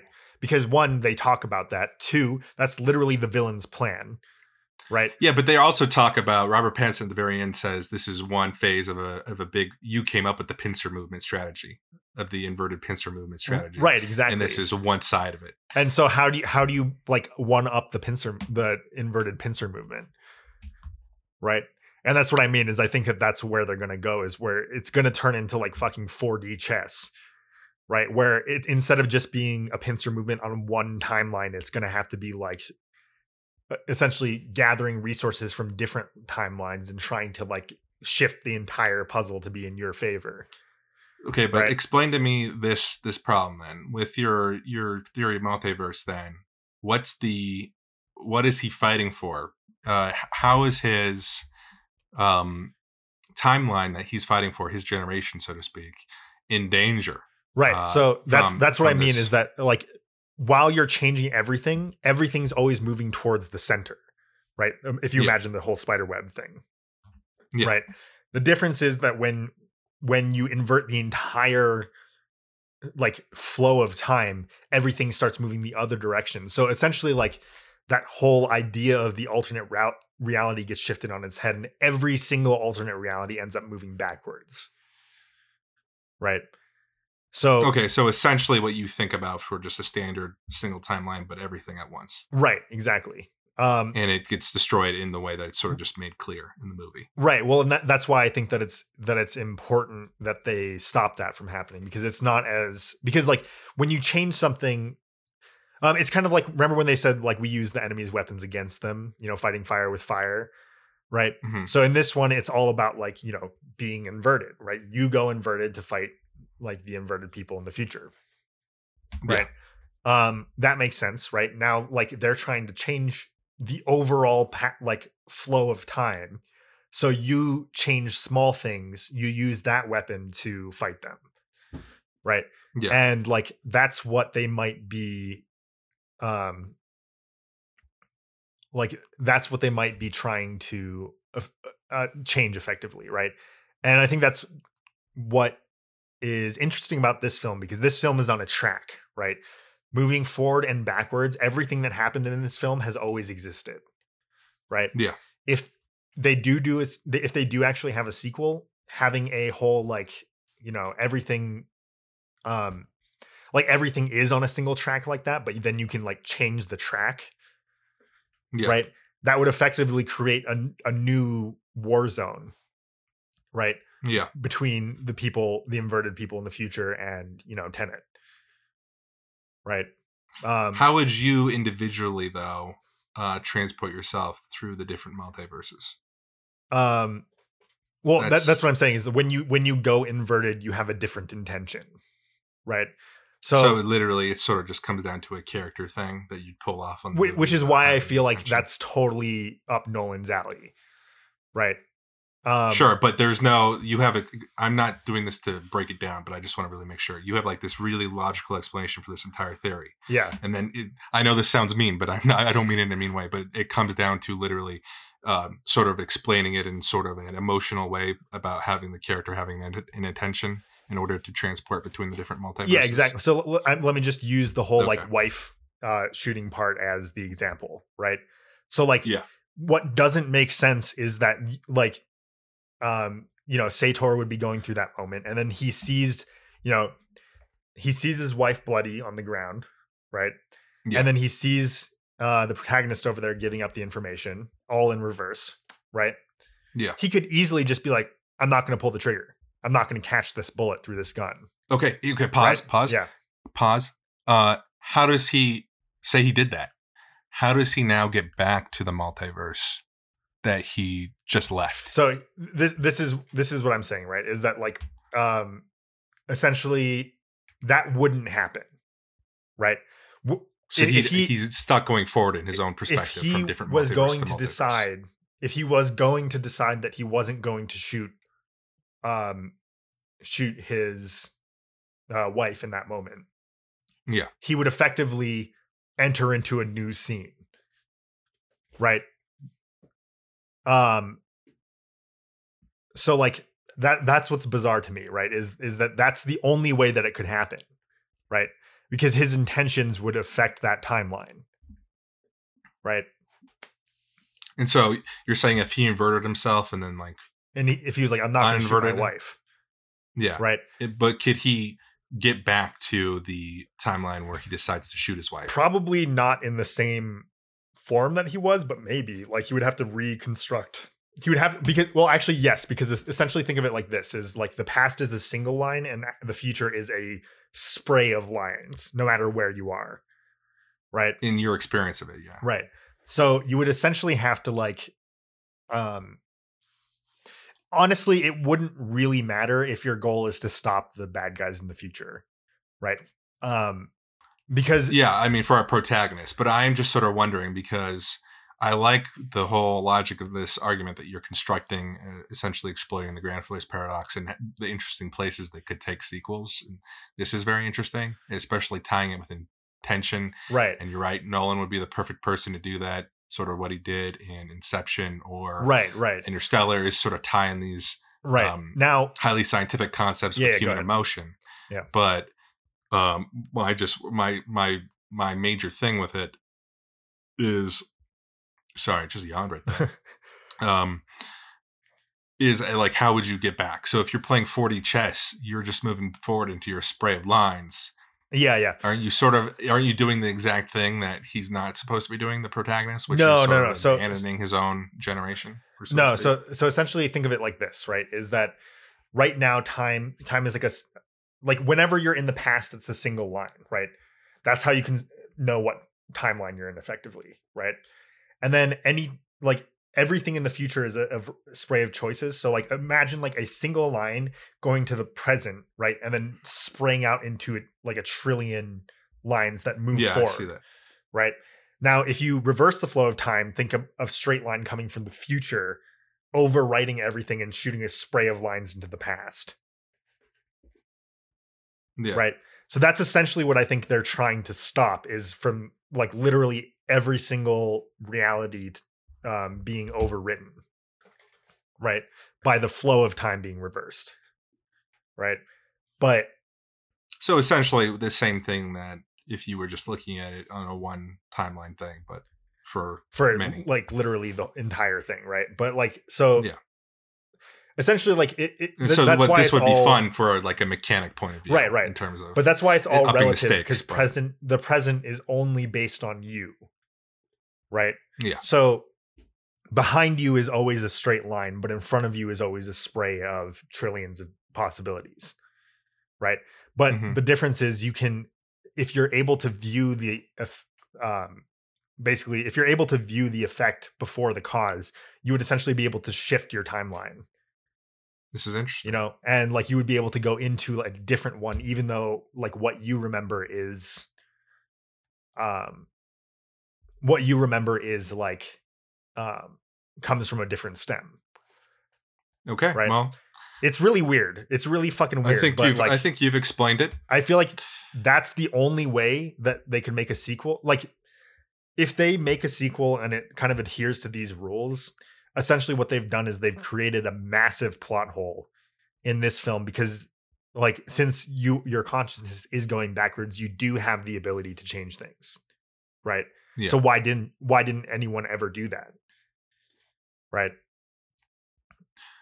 And like if they if they like literally can't then they're they don't have free will then they're like literally a puppet while they're going inversed right which doesn't really make any sense right um yeah, it's interesting. but that's why that like that was my final like prometheus critique and air quotes prometheus critique just because that one's like i feel like that one's a criticism of this one but it's actually just playing on the clues seeing where the next one's actually going to go Yeah. you know Yeah, it is interesting to think about that. To think about uh how that lines up and having the choice of making things different. Yeah, but what I wonder is like if the in the second one the whole thing's going to be Tenet, but like you know because he's he's the one figuring out how Tenet works at this point, right?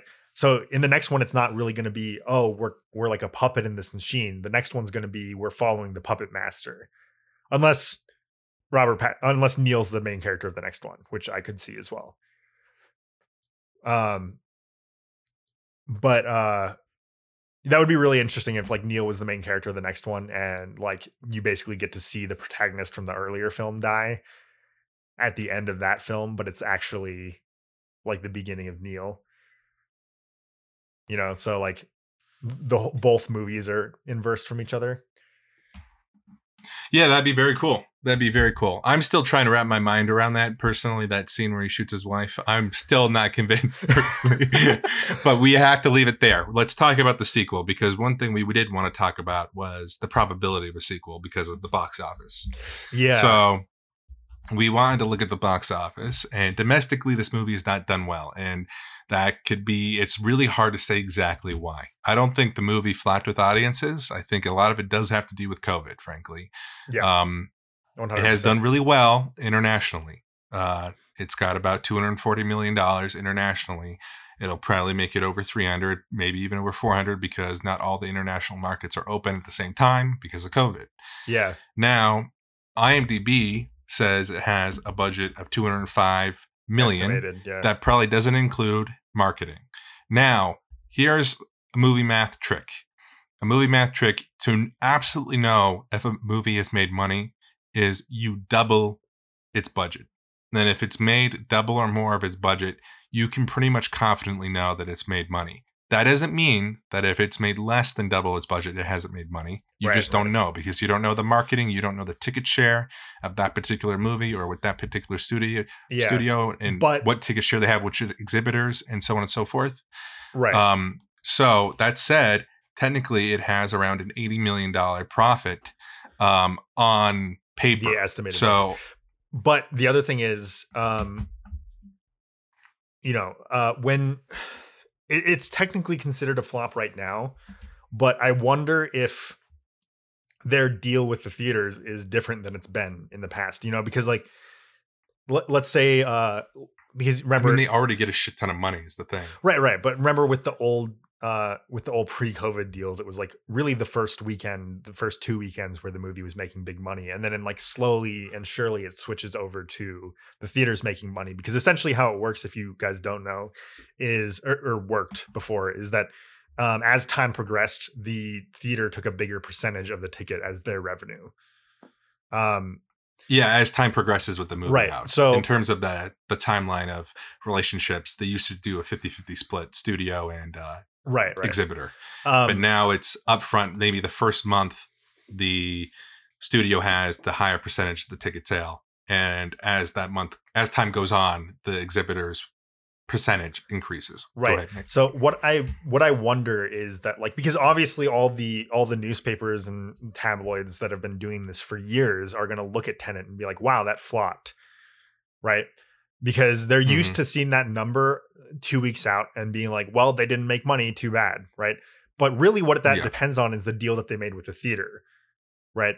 If it's the same if it's the same deal as before, then yes, it flopped, right? They're not going to make shit off Tenet, right? Mhm. But um, if the theater is getting a smaller percentage of that uh, box office income, and it the that percentage increases slower over time because you know they took uh, COVID into consideration, right? So let's say instead of like I don't I don't know what it was before, but let's say it was five percent five percent extra a week, right for the theater. Let's say they made it Yeah. one right? If that's the case, um, like if it maybe two percent, but if it only increases by like two percent a week, it's gonna they're gonna have a lot more time to actually make their money back on the film. You know, Yeah. um, which I'm gonna guess is the case just because there's not a lot of movies in theaters. There's not really any sign that Tenet's leading theaters anytime soon. No, they Right. made a deal. They're going to be in theaters a while, and Tenet's performance has scared off bigger movies from releasing. So it's pretty much the dominant dog right now. Right. So like, you know, people are going to be going to the movies in smaller groups, but like, you know, essentially like take out that box office weekend and extend it out like 4 or 5 weeks because that's really what the new deal would imply if they were getting a small if the theater was taking a smaller cut than uh, they were pre-COVID. Right? Sure. um so that's that's all i mean is like you know back back before this like uh uh current era you know back in like the 70s and the 60s uh movies would run for years you know and sometimes Yeah, internationally. yeah yeah sometimes like it would get a resurgence like two years in because people would like watch it at first there wouldn't really be any buzz around it but then like word of mouth would get around and people would be like Yeah. oh shit let, let's go see this movie it's still in theaters right and suddenly Yeah. you'd see a huge spike in uh viewings for a movie like a year down the road right and Yeah. the reason that that doesn't happen anymore is just because you know the move the the uh producers pull the movie from the theaters because they're essentially like not making money off of it anymore Yeah. right and um Well, the or- or budget the, budget theaters- strategies are different as well. yeah or the theaters aren't make, making enough money off of it so they replace the uh they replace the film with something that's going to make more money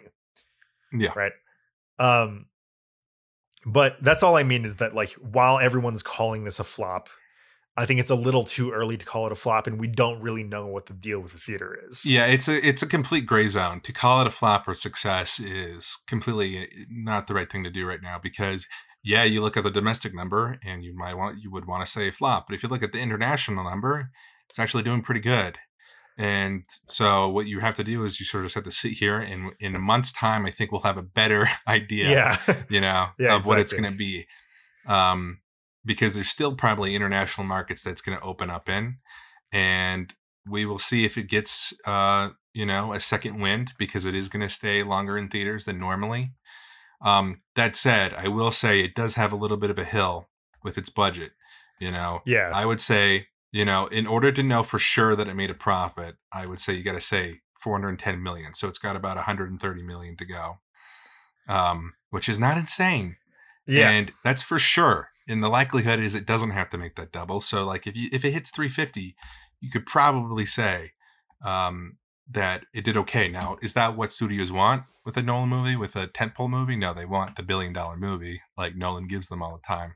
yeah. But nonetheless, with COVID, I would call it a fucking success. I mean, So- that's the thing is like, don't like hold your breath a little bit though, because it could get there, you know, like uh because the re- the reason why you know movies don't really get much after like six weeks is because they're usually pulled from theaters, right? Yeah. Like we're not really in that situation right now. Like you know, people didn't go out to see Tenet in droves. There's still a shit ton of people who haven't seen Tenet, right?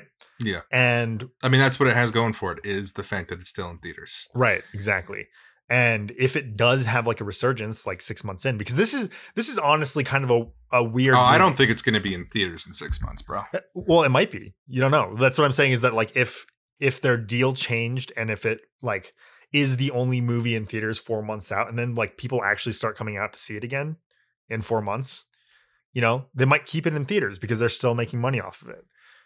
Right? Yeah, but that's that's uh, a huge if in the sense of what the information we have to operate off of. The information we have to operate off of is that we're going to get some big releases November and December. Sure.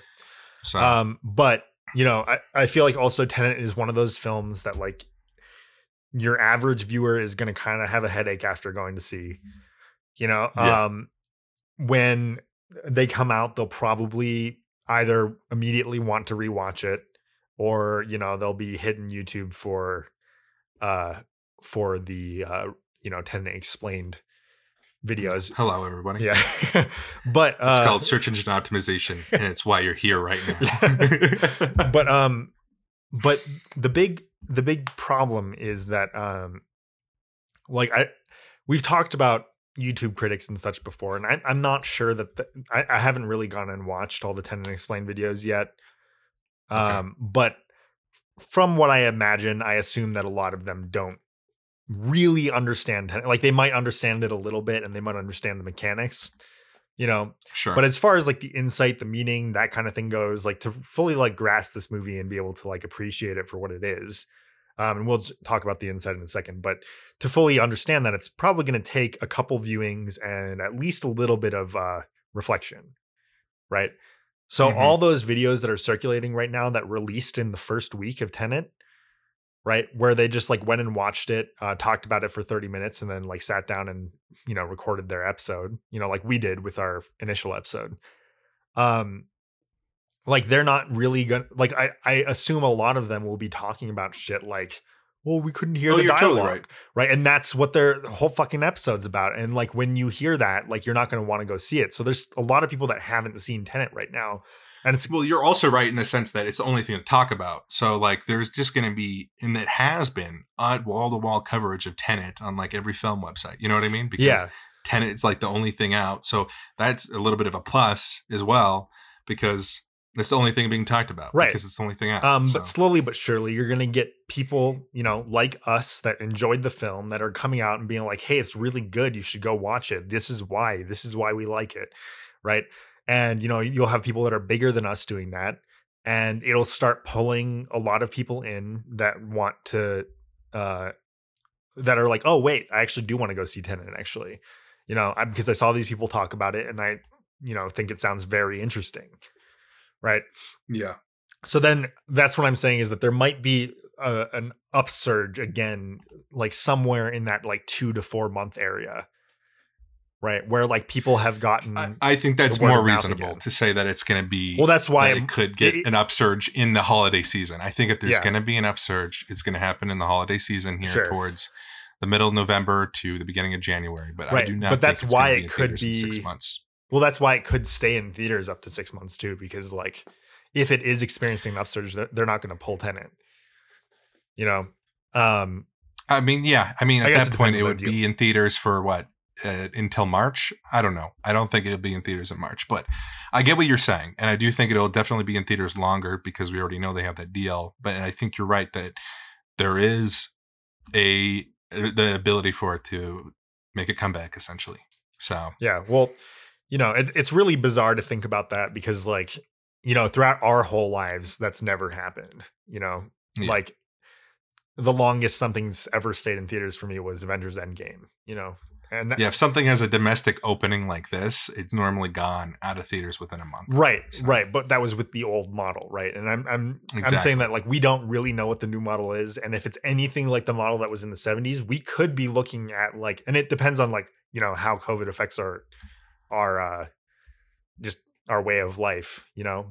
But we could be Well, looking you're- at uh, releases that stay in theaters for years in the future, right? If Well, it, it, may, it might be in a regional way. So that would line up with what happened in the 60s and 50s and so on, which is that right, the right. movie was technically in theaters for a really long time, maybe. But it was mostly, year, like, on the years coasts and- Well, exactly. It would be on the coast for a few months and then these coasts for a few months and then this area, of middle America for a few months.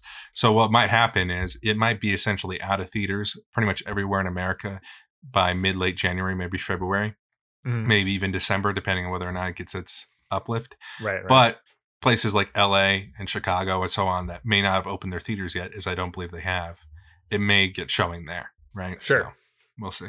Um, but anyways, uh, I know we've we've kind of uh, circled this insight for a while, so why don't we just talk about it? Um, Sure. so uh, one of the first things that I wanted to talk about in terms of the insight, though, is that like, uh, you know, Reaper, the film that I'm making, is a two-parter, right? It was uh, originally supposed to be a four-parter, but you know, production and stuff. Um, so it's going to be a two-parter. Um, but it's the the problem with it is uh, that the insight essentially builds to the final uh, film. So while there is kind of an insight in the first film, it's really building towards the larger insight in the second film, right?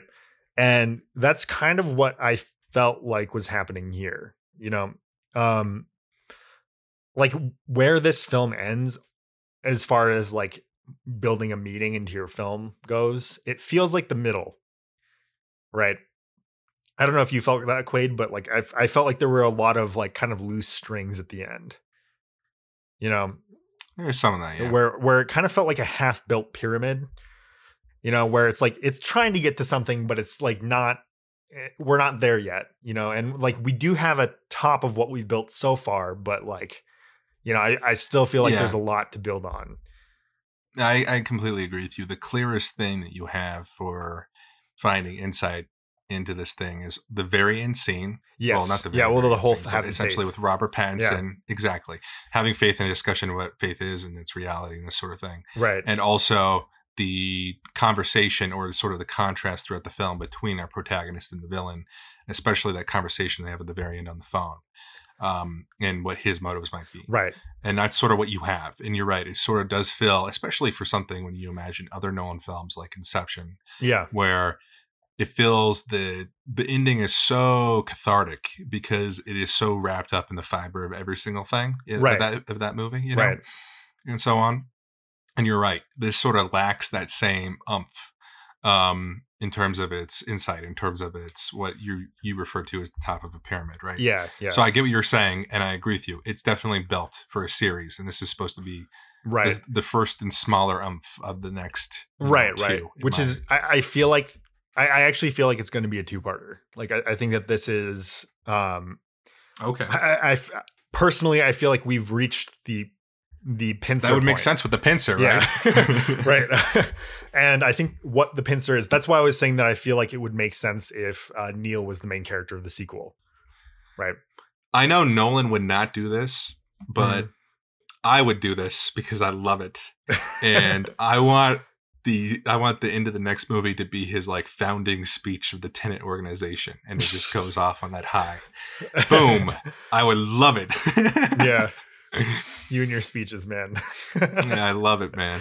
Uh, but All right, go ahead. What were you were gonna say? um, essentially, like I think, um, I think I think this first one has to do with uh, kind of like you know what he said, faith in reality, right? And Mhm. I guess what I kind of interpreted that into is uh, essentially like accepting your faith, or sorry, ex- accepting your fate without letting it debilitate you, right? Um, and it's actually kind of an important insight uh, when I started thinking about it, is because like when people start finding out a lot about the world around them, um, I've I, I I've seen this a lot in a lot of you know just people that I know. Um, you know, as we as we get older and a lot more of our friends become wiser to the world, a lot of them uh, a lot of them fall into nihilism, right? Yeah. and this is this is what I would say is kind of like accepting your fate um and letting it debilitate you. Right? Letting it like knowing that you're not the one in control, um letting that be the reason why you don't do anything. Right? Yeah, um and and it, it's almost like to me this film was uh an argument against inaction right in the face of fate um and it's kind of like a hard argument to make especially when you're talking to nihilists uh to to explain to them how while you can while you may be fated um you know to die eventually right Yeah. how that doesn't uh how that doesn't uh warrant inaction and actually the opposite it warrants um extreme action right I mean, I can't agree with what you're saying about this film more, frankly, because I was thinking of nihilism and solapism, right uh, if I'm pronouncing that right, while watching the movie the first time. What you have is the main guy. He is nihilistic. yeah He's nihilistic about his own child, of knowing that he doomed his own child. right He's nihilistic because he's going to die. He's going to kill himself, which is the ultimate act of nihilism. right right And what you have on the other hand is you have faith. And what what is faith? I think I think a basic way to explain faith as a starting point for people is the beginning, the fuel of fighting, the fuel of action. yeah Um, the you know the that beginning place and that that place that also sustains you throughout um, fighting for something essentially whether it's yourself or your future whatever it may be it might be a small thing might be a really big thing like in Tenet right uh, but also that that it's connected to reality in this movie is so important. right That faith and reality become the same thing because your actions are real and they're a part of reality. right So when you when you have an overwhelming despair, right? What is that what is the perfect encapsulation of despair in action? Uh, it's suicide, which limits Yeah. your ability to take any further action, right?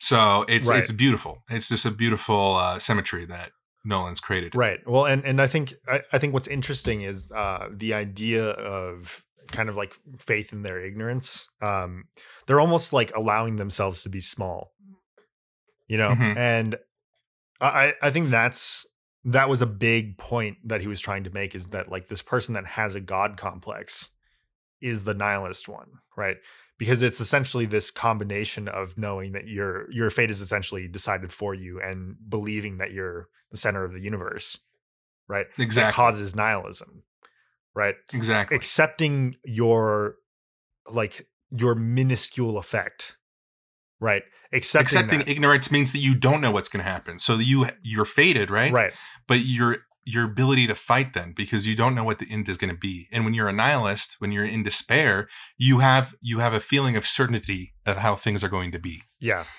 Now, that being said, right, where like this whole film is kind of about um about uh you know accepting yourself as a pawn in the greater game. Right? Mhm. I feel like the second film is going to be about the greater game. Right? Sure. Um, and the reason why I think Nolan and, and this is this is like I, I've explained why I have my like logical theory about why I think the second film is going to go into alternate realities, right? But this is my this is my film reason, right? Um, and this is my breakdown of the insight reason why I think that that's exactly where the second film is going, is because when you take um, when you take this uh, idea, right, that you have to be a pawn in the greater game, and then you're going to go to this idea of you know understanding the greater game, right, and like actually having an effect, and really like elevating to the point where you do actually have a modicum of control over the things that happen in the world right Yeah. it requires like the, the most important thing is like when, when you look at when you look at the world in that way right and what what i mean by this is the difference between um the difference between being a foot soldier on the ground in a war having to accept his part right to being the general Yeah. right is that like i think there's there's a very important message that you essentially have to understand how to be the pawn first right? That you can't get to that point. And, and like i'm sure that like this is essentially what the second film will be about is about these false um these false gods right? These people that feel as if they are feel as if they are important only because they feel righteous and because they have nothing uh uh, because they would have nothing else otherwise versus you know the protagonist this man who like essentially was a pawn accepted his own ignorance accepted his like smallness in the, the scope of everything that was happening and uh, started to grow and realize that he was really the um, mastermind behind all this right and Yeah. essentially we're going to be able to see how far that growth goes right and uh, like that's why i think on a uh, filmmaking and insight level and just kind of like i feel in my gut where this is going is into alternate realities because that's the only way that that would like make sense right It's cool. um so like my my logical brain is there my heart is there and i'm like the only way that both those things are there is if nolan wanted me to be here you know Yeah. and so like Yeah. That. yeah that's that's by me trying to like find or by me looking at Tenet and realizing that something was off and that like you know I, I think instead of finding a prometheus critique i ended up finding like a very important clue you know um Very cool. But yeah no so basically the inside of this film is already so profound but like you know like we said we felt like it is building somewhere and you know Yeah, I agree. that it hasn't quite gotten there yet and I, I really feel like this is a two movie like i know i said two or three before and i would like three but like Well, it even makes sense with the whole Tenet Right, idea, you know, exactly. have it as two, the forwards and the backwards. And, you know what the and the pincer. you know what the name of the next film should be is Tenet but the whole thing's mirrored. Oh, okay. Um, I did want to uh, re-emphasize one point of the meaning of this film, though, and why I brought up solapism, right? Because Mhm. this guy, our villain, is not convinced that things exist outside his own mind, and that's why he's willing to sort of destroy the world. In a sense, he's flirting with this idea because if he's dead, then the world's dead, right? yeah uh, from his perspective. Um, but if you connect that to faith being reality and also connected to action, right? yeah Uh, it, it brings a, a deeper meaning into uh, you have to have faith that reality exists. yeah Uh, it, you know, you can't if you can't ultimately. Maybe this is going to sound a little weird to people, but maybe you can't ultimately prove it to yourself, no matter what you do, right? So you have to have faith in order to propel forward, in order to do something positive. right Um, right Yeah, it's just important to emphasize that um, that little point there because I thought that was very interesting. Yeah, 'cause- there was this flirting with that philosophical idea in there. yeah exactly because because when you think about it faith faith is absolutely a choice that you have right Yeah, and like you're essentially making yourself smaller right? That's that's the whole idea of faith is like essentially giving control of yourself up right? Yeah, um and yeah no that is interesting because like when you do get into this whole idea that like you know the world and and like i, I love i forget who was it nietzsche? I, I can't remember. But anyways, Go ahead and say someone was talking about the uh how like what you see and what you call things could be nothing like what everyone else does, right? And there's no there's no proof that you aren't the only being in the universe and like that every everything else is a figment of your imagination. Right? Yeah. Which is again kind of like what you what you said that the uh, Sator was getting into, right? Where he he believes Right. that he is essentially like a god because he is ending Yeah. the universe with his own life. You know, Mhm. um, and, and like in a sense, if he had succeeded, it's weird because like in this film, in a sense, if he's succeeded, he sort of would have been right a little bit, you know, because like this whole universe never w- would have existed, right? Well, it's it's tied up into despair, Right. which is what he's personifying, and nihilism, because despair is sort of the mindset of nihilism. Nihilism being sort of a philosophical viewpoint, and suicide being sort of the ultimate action of both of those. Right. If someone were to come to me and I was being rather dramatic, and I'm retelling something, a story I've heard of other people or another person who's done this, and said they were a nihilist, Yeah. well, I'd get a gun and I'd load one bullet into it, and I'd hand it over to them, and I'd say, "Prove it to me." Uh, and they're not going to. The vast majority of people are not going to do that, you know, Yeah. especially in front of you, especially if they're coming to you like, oh, I'm despairing or I'm a nihilist. They're not going to do that because they actually do have some modicum of faith. And, right. you know, they can't ultimately make that action, which is what he's doing. Right. Right. And so once you make that little leap there, to, and hopefully if you use that illustration, please don't use that illustration, but if you do, uh, you've shown them, you know, no, actually, you do have faith. You do have faith in your reality, and you're not despairing, and you're going to move forward, and you have to give up, you know, right? Like Yeah. what you were saying, you have to have faith and understand how small you, you are. That's what a, a lot of people mean by having faith in God, is that having faith in an idea of a being, uh, making sure that things are going to be all right, and that if you work towards the positive, He's gonna, everything's going to be right in the end, necessarily, you know, and it's not going to be despair, not going to be doom. Sure. Um, Yeah, I, I also do like how inter- like this this film did a really good job at um talking about faith in a really non-religious way. You know, which Yeah. personally like I appreciate it, but you know, um, it's good. I I like that because the the concept of faith as a religious person has become so deteriorated in sort of like uh, the modern discourse, Sure. in the modern mind. Right, right. So I really do appreciate it when someone like Nolan can come around and make a really good movie and sort of reintroduce the concept of faith from the other direction. right, Uh, exactly. you know, yeah, and that's what you know. I like doing that occasionally, where like you know people talk to me about like I don't know, like the simulation theory, and I'm like, Yeah. oh, this is great. You know, I can go like, oh, you know, simulation theory that's essentially theism, right?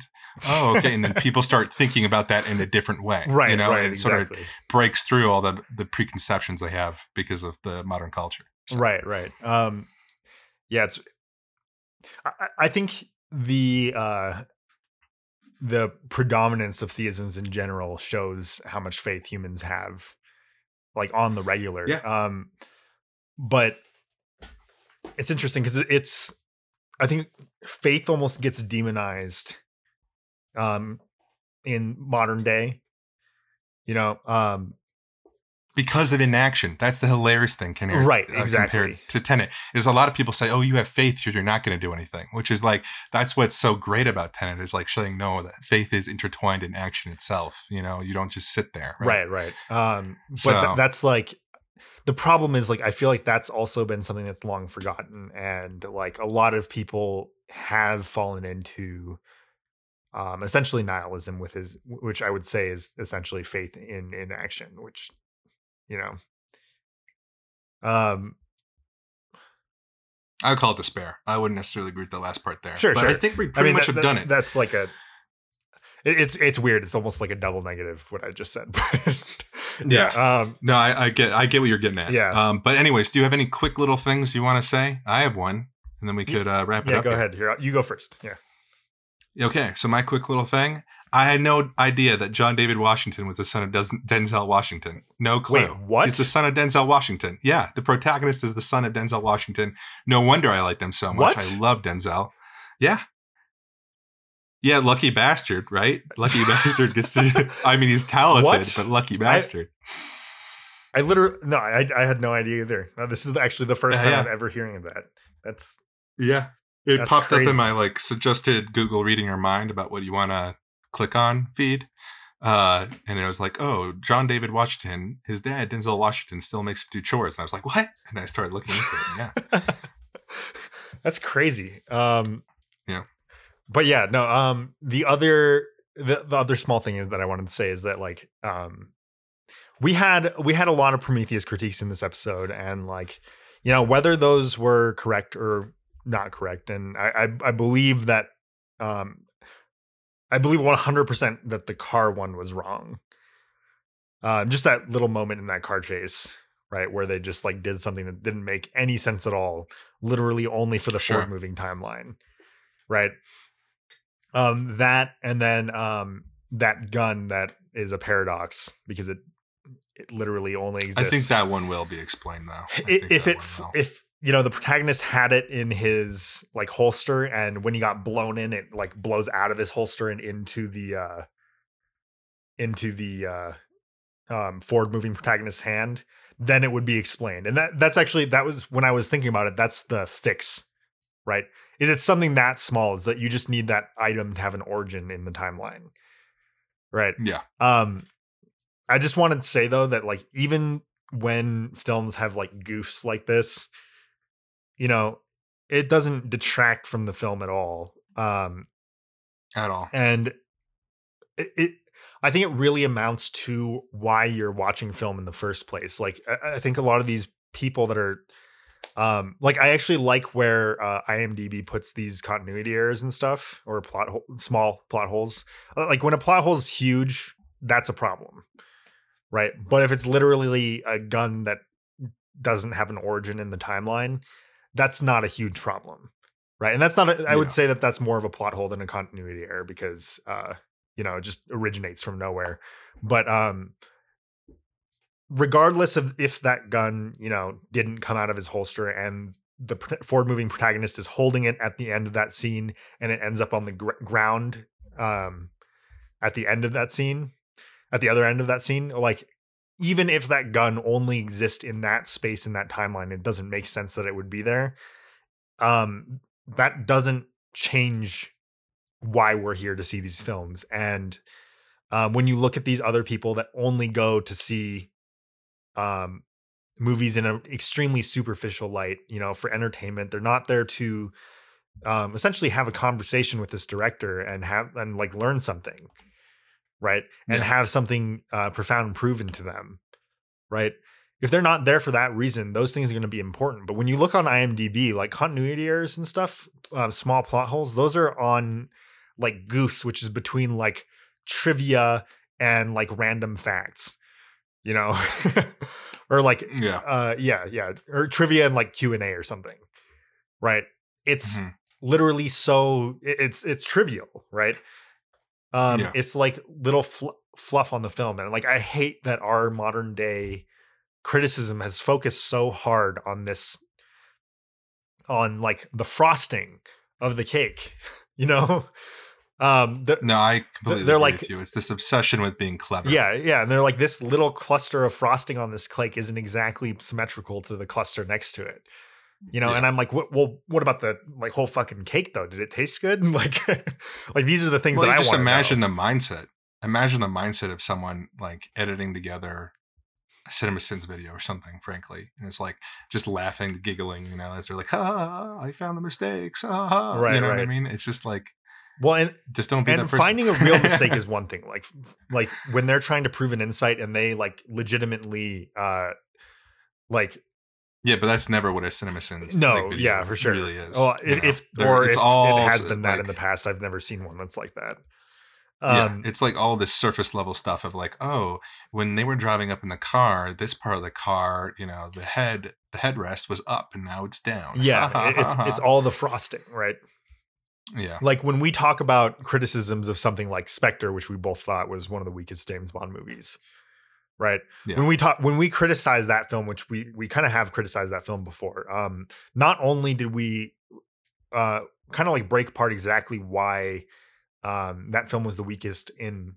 Um, like it was, it wasn't any surface level stuff. We weren't talking about how, you know, James Bond's collar was like a little flipped in this shot and then not flipped in this other shot. We talked about like, overarching stuff like relationships between the character, what the movie was trying to say, how the movie related back to its other films, and what it did wrong, and most importantly, what it could have done to make it better. Right.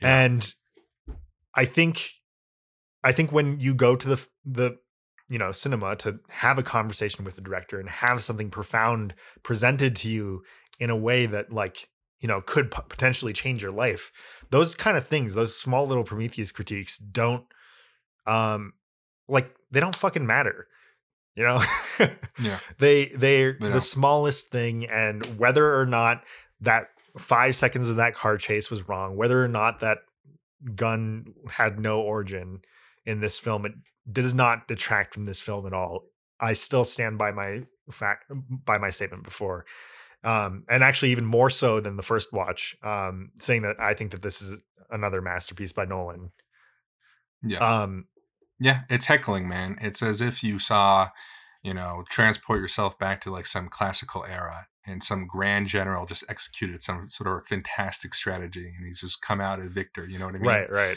And in the crowd, someone starts heckling him, you know, and making fun of his appearance, you know, or the fact that, you know, some extra people died on this wing of the battle, you know what I mean? right And it's just like, what are you talking about? Something great just happened, you know? Just you know? Right. So that's how I view about it. Yeah, yeah. But yeah, no, like that's honestly, and for anybody that's new listening, like that's what this channel is about. Like we want, you know, to take a deep dive into these films and really concentrate on why we're here, why we're watching cinema, and most importantly, why we love cinema. And, you know, Yeah. we want to, you know, put that out on a platform. We want to learn. I mean, frankly, this is us learning. That's true. And maybe uh, helping some people along the way or, or at the very least entertaining. and that's one of the reasons why we don't uh, do any movie we don't like. If we're talking about it and you think we're talking about it in a negative way, well, we're making an episode about it, so we really like it, or we like it Right. at the very least. and if we know talk about a film that we don't like it's probably in passing you know we will Exactly. never we'll never do an episode where we talk about a film that we don't like um Yeah. That's not how we do things around here um yeah and honestly it's because if you uh i don't know if you guys have ever tried to criticize something that you don't like but it's really hard to be objective about it first off you turn into the clever man, Right, right. Um, whereas if you criticize something that you do like, um, you almost always give it the benefit of the doubt. And like that's this is one thing that I've noticed about uh CinemaSins in particular is that he completely lacks an ability to uh infer anything. Right. Yeah. Uh there was a part in the interstellar episode where like there was a jump cut and like he didn't recognize it. Right. He was like, Nice. uh, how'd they catch up to that uh, drone in like 30 seconds? And it's like, ding. It's like, well, no, Yeah. it was a jump cut. It could have taken any number of minutes. We don't know. It's a fucking jump cut. Right. Well, not to get on my soapbox again, but I'm getting on my soapbox. Uh, this is what I mean about romanticism and the, the inherent romantic nature of art, but especially cinema in general, is because you have things like that where, due to the editing of a film, you just you're just jumping in time, right, with a jump cut, right, Yeah. or so on and so forth, which is. From the perspective of CinemaSins, a very clever person and people like him, illogical. But once again, that's not the point. You know, that's not the point at all. So it's just very annoying to me. Yeah. Well, and and really, it's it's not that the film did something wrong. It's that he couldn't infer what the film was trying to say. Right. Yeah. And it- well, it's also using the wrong metric. You're measuring a, a movie by the wrong measurement to measure something like that by. You know what I mean? You don't. But that's what I mean is when you love something, when you when you go at a film like Interstellar and you love it, right? You're almost Yeah. always going to give the filmmaker the benefit of the doubt. So when you Yeah. when you see something like that, instead of seeing it as a mistake, you'll see it as a jump cut. Right? The problem with reviewing a film that you don't like is that you will always be looking for something to justify why you don't like it. it's an emotional standpoint, which is like very similar to what I'm saying about romanticism. Is like that's what the film is is in essence, anyways. Is sort of an emotional ride, you know, and like more deeply than necessarily the logic of something like a whether or not you're jumping through time with your editing. Right, right. And so if you approach it uh, with loving emotion as opposed to sort of a cynicism, which is sort of lacking emotion in many ways, Yeah. you know, what are you going to do? So Right, right, exactly.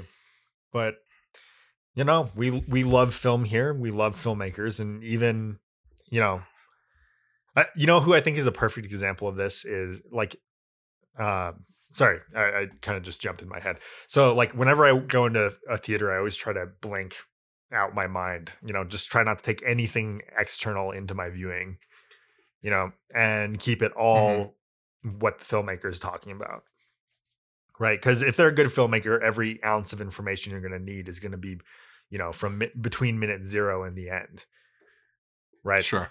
Um, but uh, I think that's why I think it's important to empty out your mind because when you bring in outside stuff, uh, it's really easy to like like or dislike a film because yeah, had a bad day. Yeah, exactly. um, and I get that sometimes that's impossible. You know, like if your dog just died that day, you know, there's not a lot you yeah. can do about that. But um like something that I one of my favorite films that came out in the past uh decade was uh Split. Right? Yeah. And that film like no one really talked about it too much. I mean, like people talked about the actor. Um, I forget his name. James McAvoy. Yeah, James McAvoy. Uh, and you know, he obviously did a great job, and he very obviously did a great job. But no one really talks about how good that film is either. You know, and I yeah. think the reason that no one ever talks about it is because M Night Shyamalan has become synonymous with bad film. Yeah. You know? Um which is another thing with critics, right? Yeah. You know, anyone making you have to understand that is they're they're scared of uh they're not self-confident. They're not they're very self-conscious and they don't want to get it wrong, so to speak. Right. So if someone has a trend of like M Night Shyamalan of being sort of disparaged by the critical community, well, that trend's going to compound itself because a good chunk of the critical community uh, is just getting its cues from their peers. You know, they're self conscious. Right, right. And I thought it was interesting because when when that film came out, if I remember correctly, it got like very mediocre scores, like uh, something between like sixty and eighty percent on Rotten Tomatoes and Metacritic.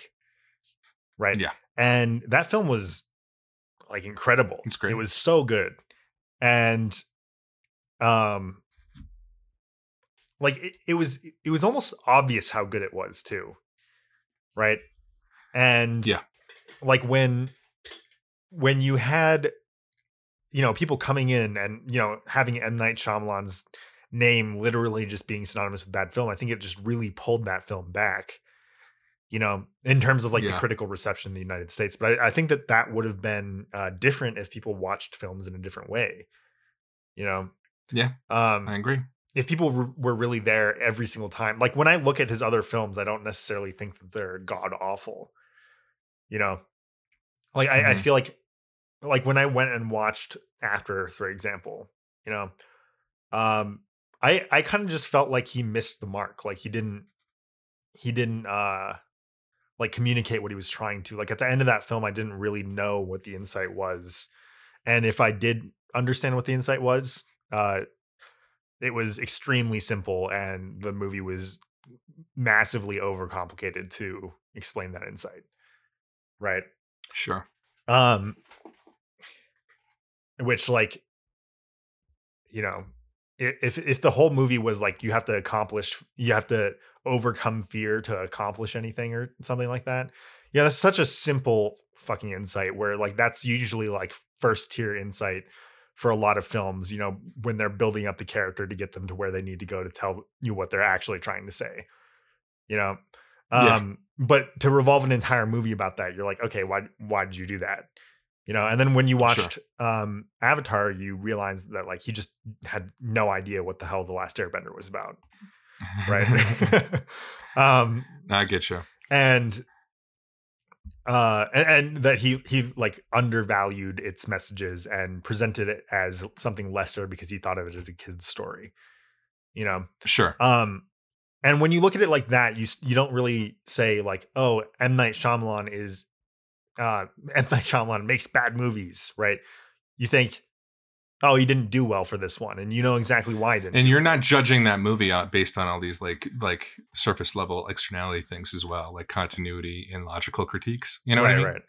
So like you, the critique you just gave was of a substance, as opposed to what you get a lot in terms of the YouTube snipe eyes that a lot of these people right right make and But anyways, I am sort of fading here. So if you want to wrap sure. it up. Um, basically, all I wanted to say to yeah wrap that up is that like when you look at a film like Tenet and you go online and you see all these critics kind of saying like you know you can't understand the dialogue this movie's shit or whatever they're gonna say right yeah. um you know consider that they are trying to make you click their link you know Yeah. that they're that they're really You're just trying to trying to be the one that's that is the most clever person in the room that you know can Yeah. uh see what the director fucked up on and that was what makes them better than everyone else you know Yeah. christopher nolan's an smarter than the amazing filmmaker and regardless of what small continuity errors or plot holes he has in his film the overall message is unhindered from those things right Yeah. um and really honestly for this one it it definitely is going to depend on a sequel and i think that if if there ever, ever is a sequel we should probably talk about both films in a uh, singular episode I'm um, deep down. yeah but uh as far as this film goes uh you know talking about faith talking about nihilism uh, talking about the difference between inaction and uh you know accepting your place in the world and doing what you can um it's a really fucking good message and it's a really uh it's something that a lot of people honestly need to hear these days so like if you if that's something that you find interesting and you like want to um want to think about you know go see Tenet again uh you know Yeah. even if you've already seen it once and you're listening to this to kind of figure out what the hell was going on like go see it again and really like um really focus in on those that meaning you know while you're watching this film because it's going to be the most interesting part of what you're watching Yeah, as I mentioned earlier, Nolan has rewatches in mind, so there's layers there. So go watch it. Yeah. Yeah. All right. Well, uh, I think our next episode is going to be Hunger, right? yes uh actually Steve before McQueen's that film. we're doing the genre episode aren't we That's going to be a possible bonus episode coming up soon. Uh, but where we're going to be talking about our theories of genre and systemizing genre and probably arguing yeah for a good chunk of the episode.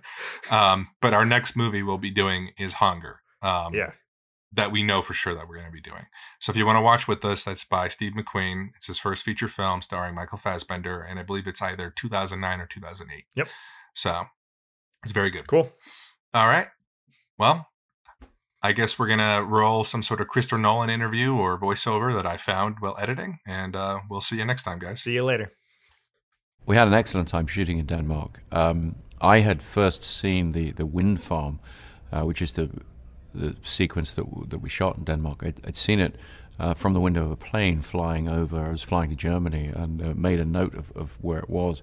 Um, because seeing these windmills, uh, these turbines out in, in the water and that, there's just the incredible engineering that went into that and the amazing infrastructure that represents. It's something I really wanted to put put into a film. Uh, and so a couple of years later, when we were looking at where to shoot, um, it turned out actually that uh, we got the best cooperation uh, and really had a, an amazing time shooting out at that extraordinary facility. It's really quite remarkable. Um, and there was a great team of people, uh, of local people there to, to help facilitate us safely going out onto the turbines and filming there and filming in and amongst that uh, and in that incredible environment. I've always loved the spy genre. I grew up watching the James Bond films and, uh, you know, later on the Bourne films and, you know, the John le Carré and all of these, these great um, representations of, of espionage in fiction and the uh, escapist component to that, I think, is a big part of that. For me, cinematically, what the spy film always allowed was the idea of international travel, the idea of the glamour, being able to go places in the cinema that you'd never be able to go in real life, uh, and have access to all kinds of extraordinary situations that you get to enjoy by, by proxy. And that's very much what we tried to bring to Tenet, but we tried to do it with an added science fiction component. We tried to do it with um, a concept that would allow audiences to approach this in, in a fresh way. Uh, for me, Tenet really is about taking the uh, the elements of, of spy fiction and, and particularly cinematic, you know, spy fiction, and having having new reason to look at them in a different way, taking them and turning them on their heads, really. Uh, first of all, this is an absolute honor, Mr. Nolan and Mr. Washington. Uh, Mr. Nolan, the moment cinematic immersion changed for me as an audience member was the moment I watched you flip that 18 wheeler in Dark Knight with Jim Wilkey in the truck. I had never seen anything like that before on a 70 millimeter IMAX screen, 1431 aspect ratio. It was one of the most insane things I've ever seen. And I've talked to you over the years about your use of practical effects. I know each one on this film was very challenging, but I wanted to get this from a perspective of the director and also the actor in the film. For you, Mr. Nolan, what was the most challenging practical effect to pull off in Tenet? And for you, Mr. Washington, as the actor, from the physicality standpoint, what was the toughest for you to perform? So, Mr. Nolan, for you first, the toughest uh, effect to pull off in this film. Well, uh, you were talking about the great Jim Wilkey flipping the, the truck in The Dark Knight. Um, we try and give him a little more to do on every film. Uh, this time he was driving a 747. so we said to Jim, Can you drive a 747? And can you drive it into that building? Uh, and so, yeah, doing the 747 crash uh, uh, was the biggest physical challenge. But we've done large scale things like that with this great team, including Jim behind the wheel. Uh, and that gives you confidence that you can try and raise the game. You can try and put a, a bigger effect on screen uh, than you've done before. But but that was the big one for us. And for you, from a physicality standpoint. Yeah, um, you know, it, it, was definitely the in, inverted rules, the inverted world rules of fighting that uh, have never been done before in, in, in, movies, or I don't know if ever. So um, um, that and my fear of heights. So it was jumping off of a tall story building in Mumbai that uh, was the hardest. But uh, just the day in and day out was the the physicality, were the movements and the uh, evading punches, forwards and backwards, the flipping and the, the snapping of the necks and everything. Uh, doing that every which way was it was so much fun to discover though, and I felt like we were you know, with uh, with George Cottle and company, uh, we were finding these moves together in a lot of ways. You know, we're on this new frontier of uh, of uh, action sequences that were really cool to find and discover and sort of make up at times, and uh, that was really fun. That was a lot of fun. It was incredible. Mr. Nolan, I've always loved the way that you use time as an immersive tool in your films. And for me, the scene I always look back at is Matthew McConaughey watching the 23 years of footage of his children growing up after being gone for a little less than four hours. And that emotional idea of time making that scene so much more emotional. I was interested in asking you over the years how your perception of time has changed while you've been a filmmaker in this business and the idea of how you use time earlier in your films and how that affected the way you use it here in Tenet.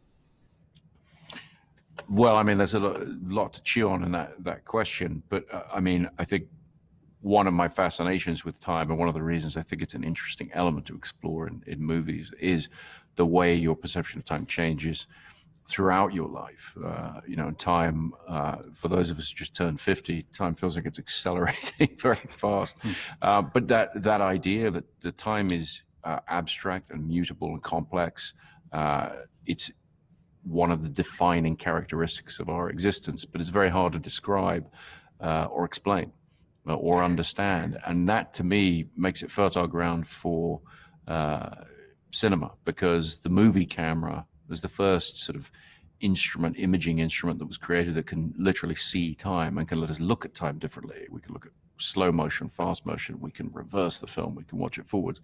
And so I think uh, there's a special relationship between movies and time. And I've always been interested in, in exploring that. And I think there's some sense in which my earlier films tend to do this in a metaphorical way or a structural way.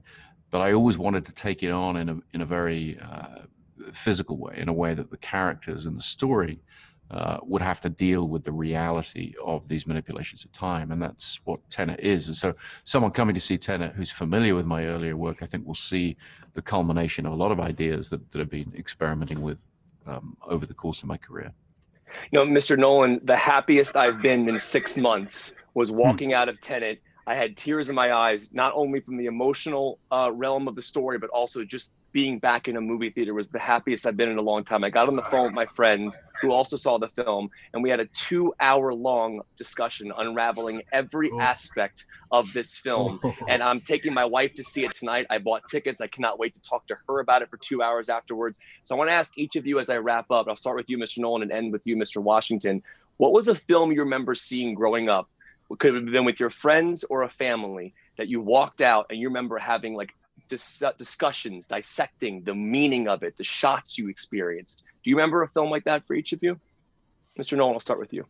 Well, I think for me, the it was very striking when I was a kid and Star Wars came out. That was a film we were all obsessed with, um, and certainly talked about a lot. But the as far as dissecting meaning goes, in the wake of that, they re-released Kubrick's 2001, and myself and all my friends, you know, we were very young at the time. We were eight or nine years old, but but in that period, they they showed the film quite a lot in movie theaters, and so we would see it and talk about it and try and figure out what the heck that film meant.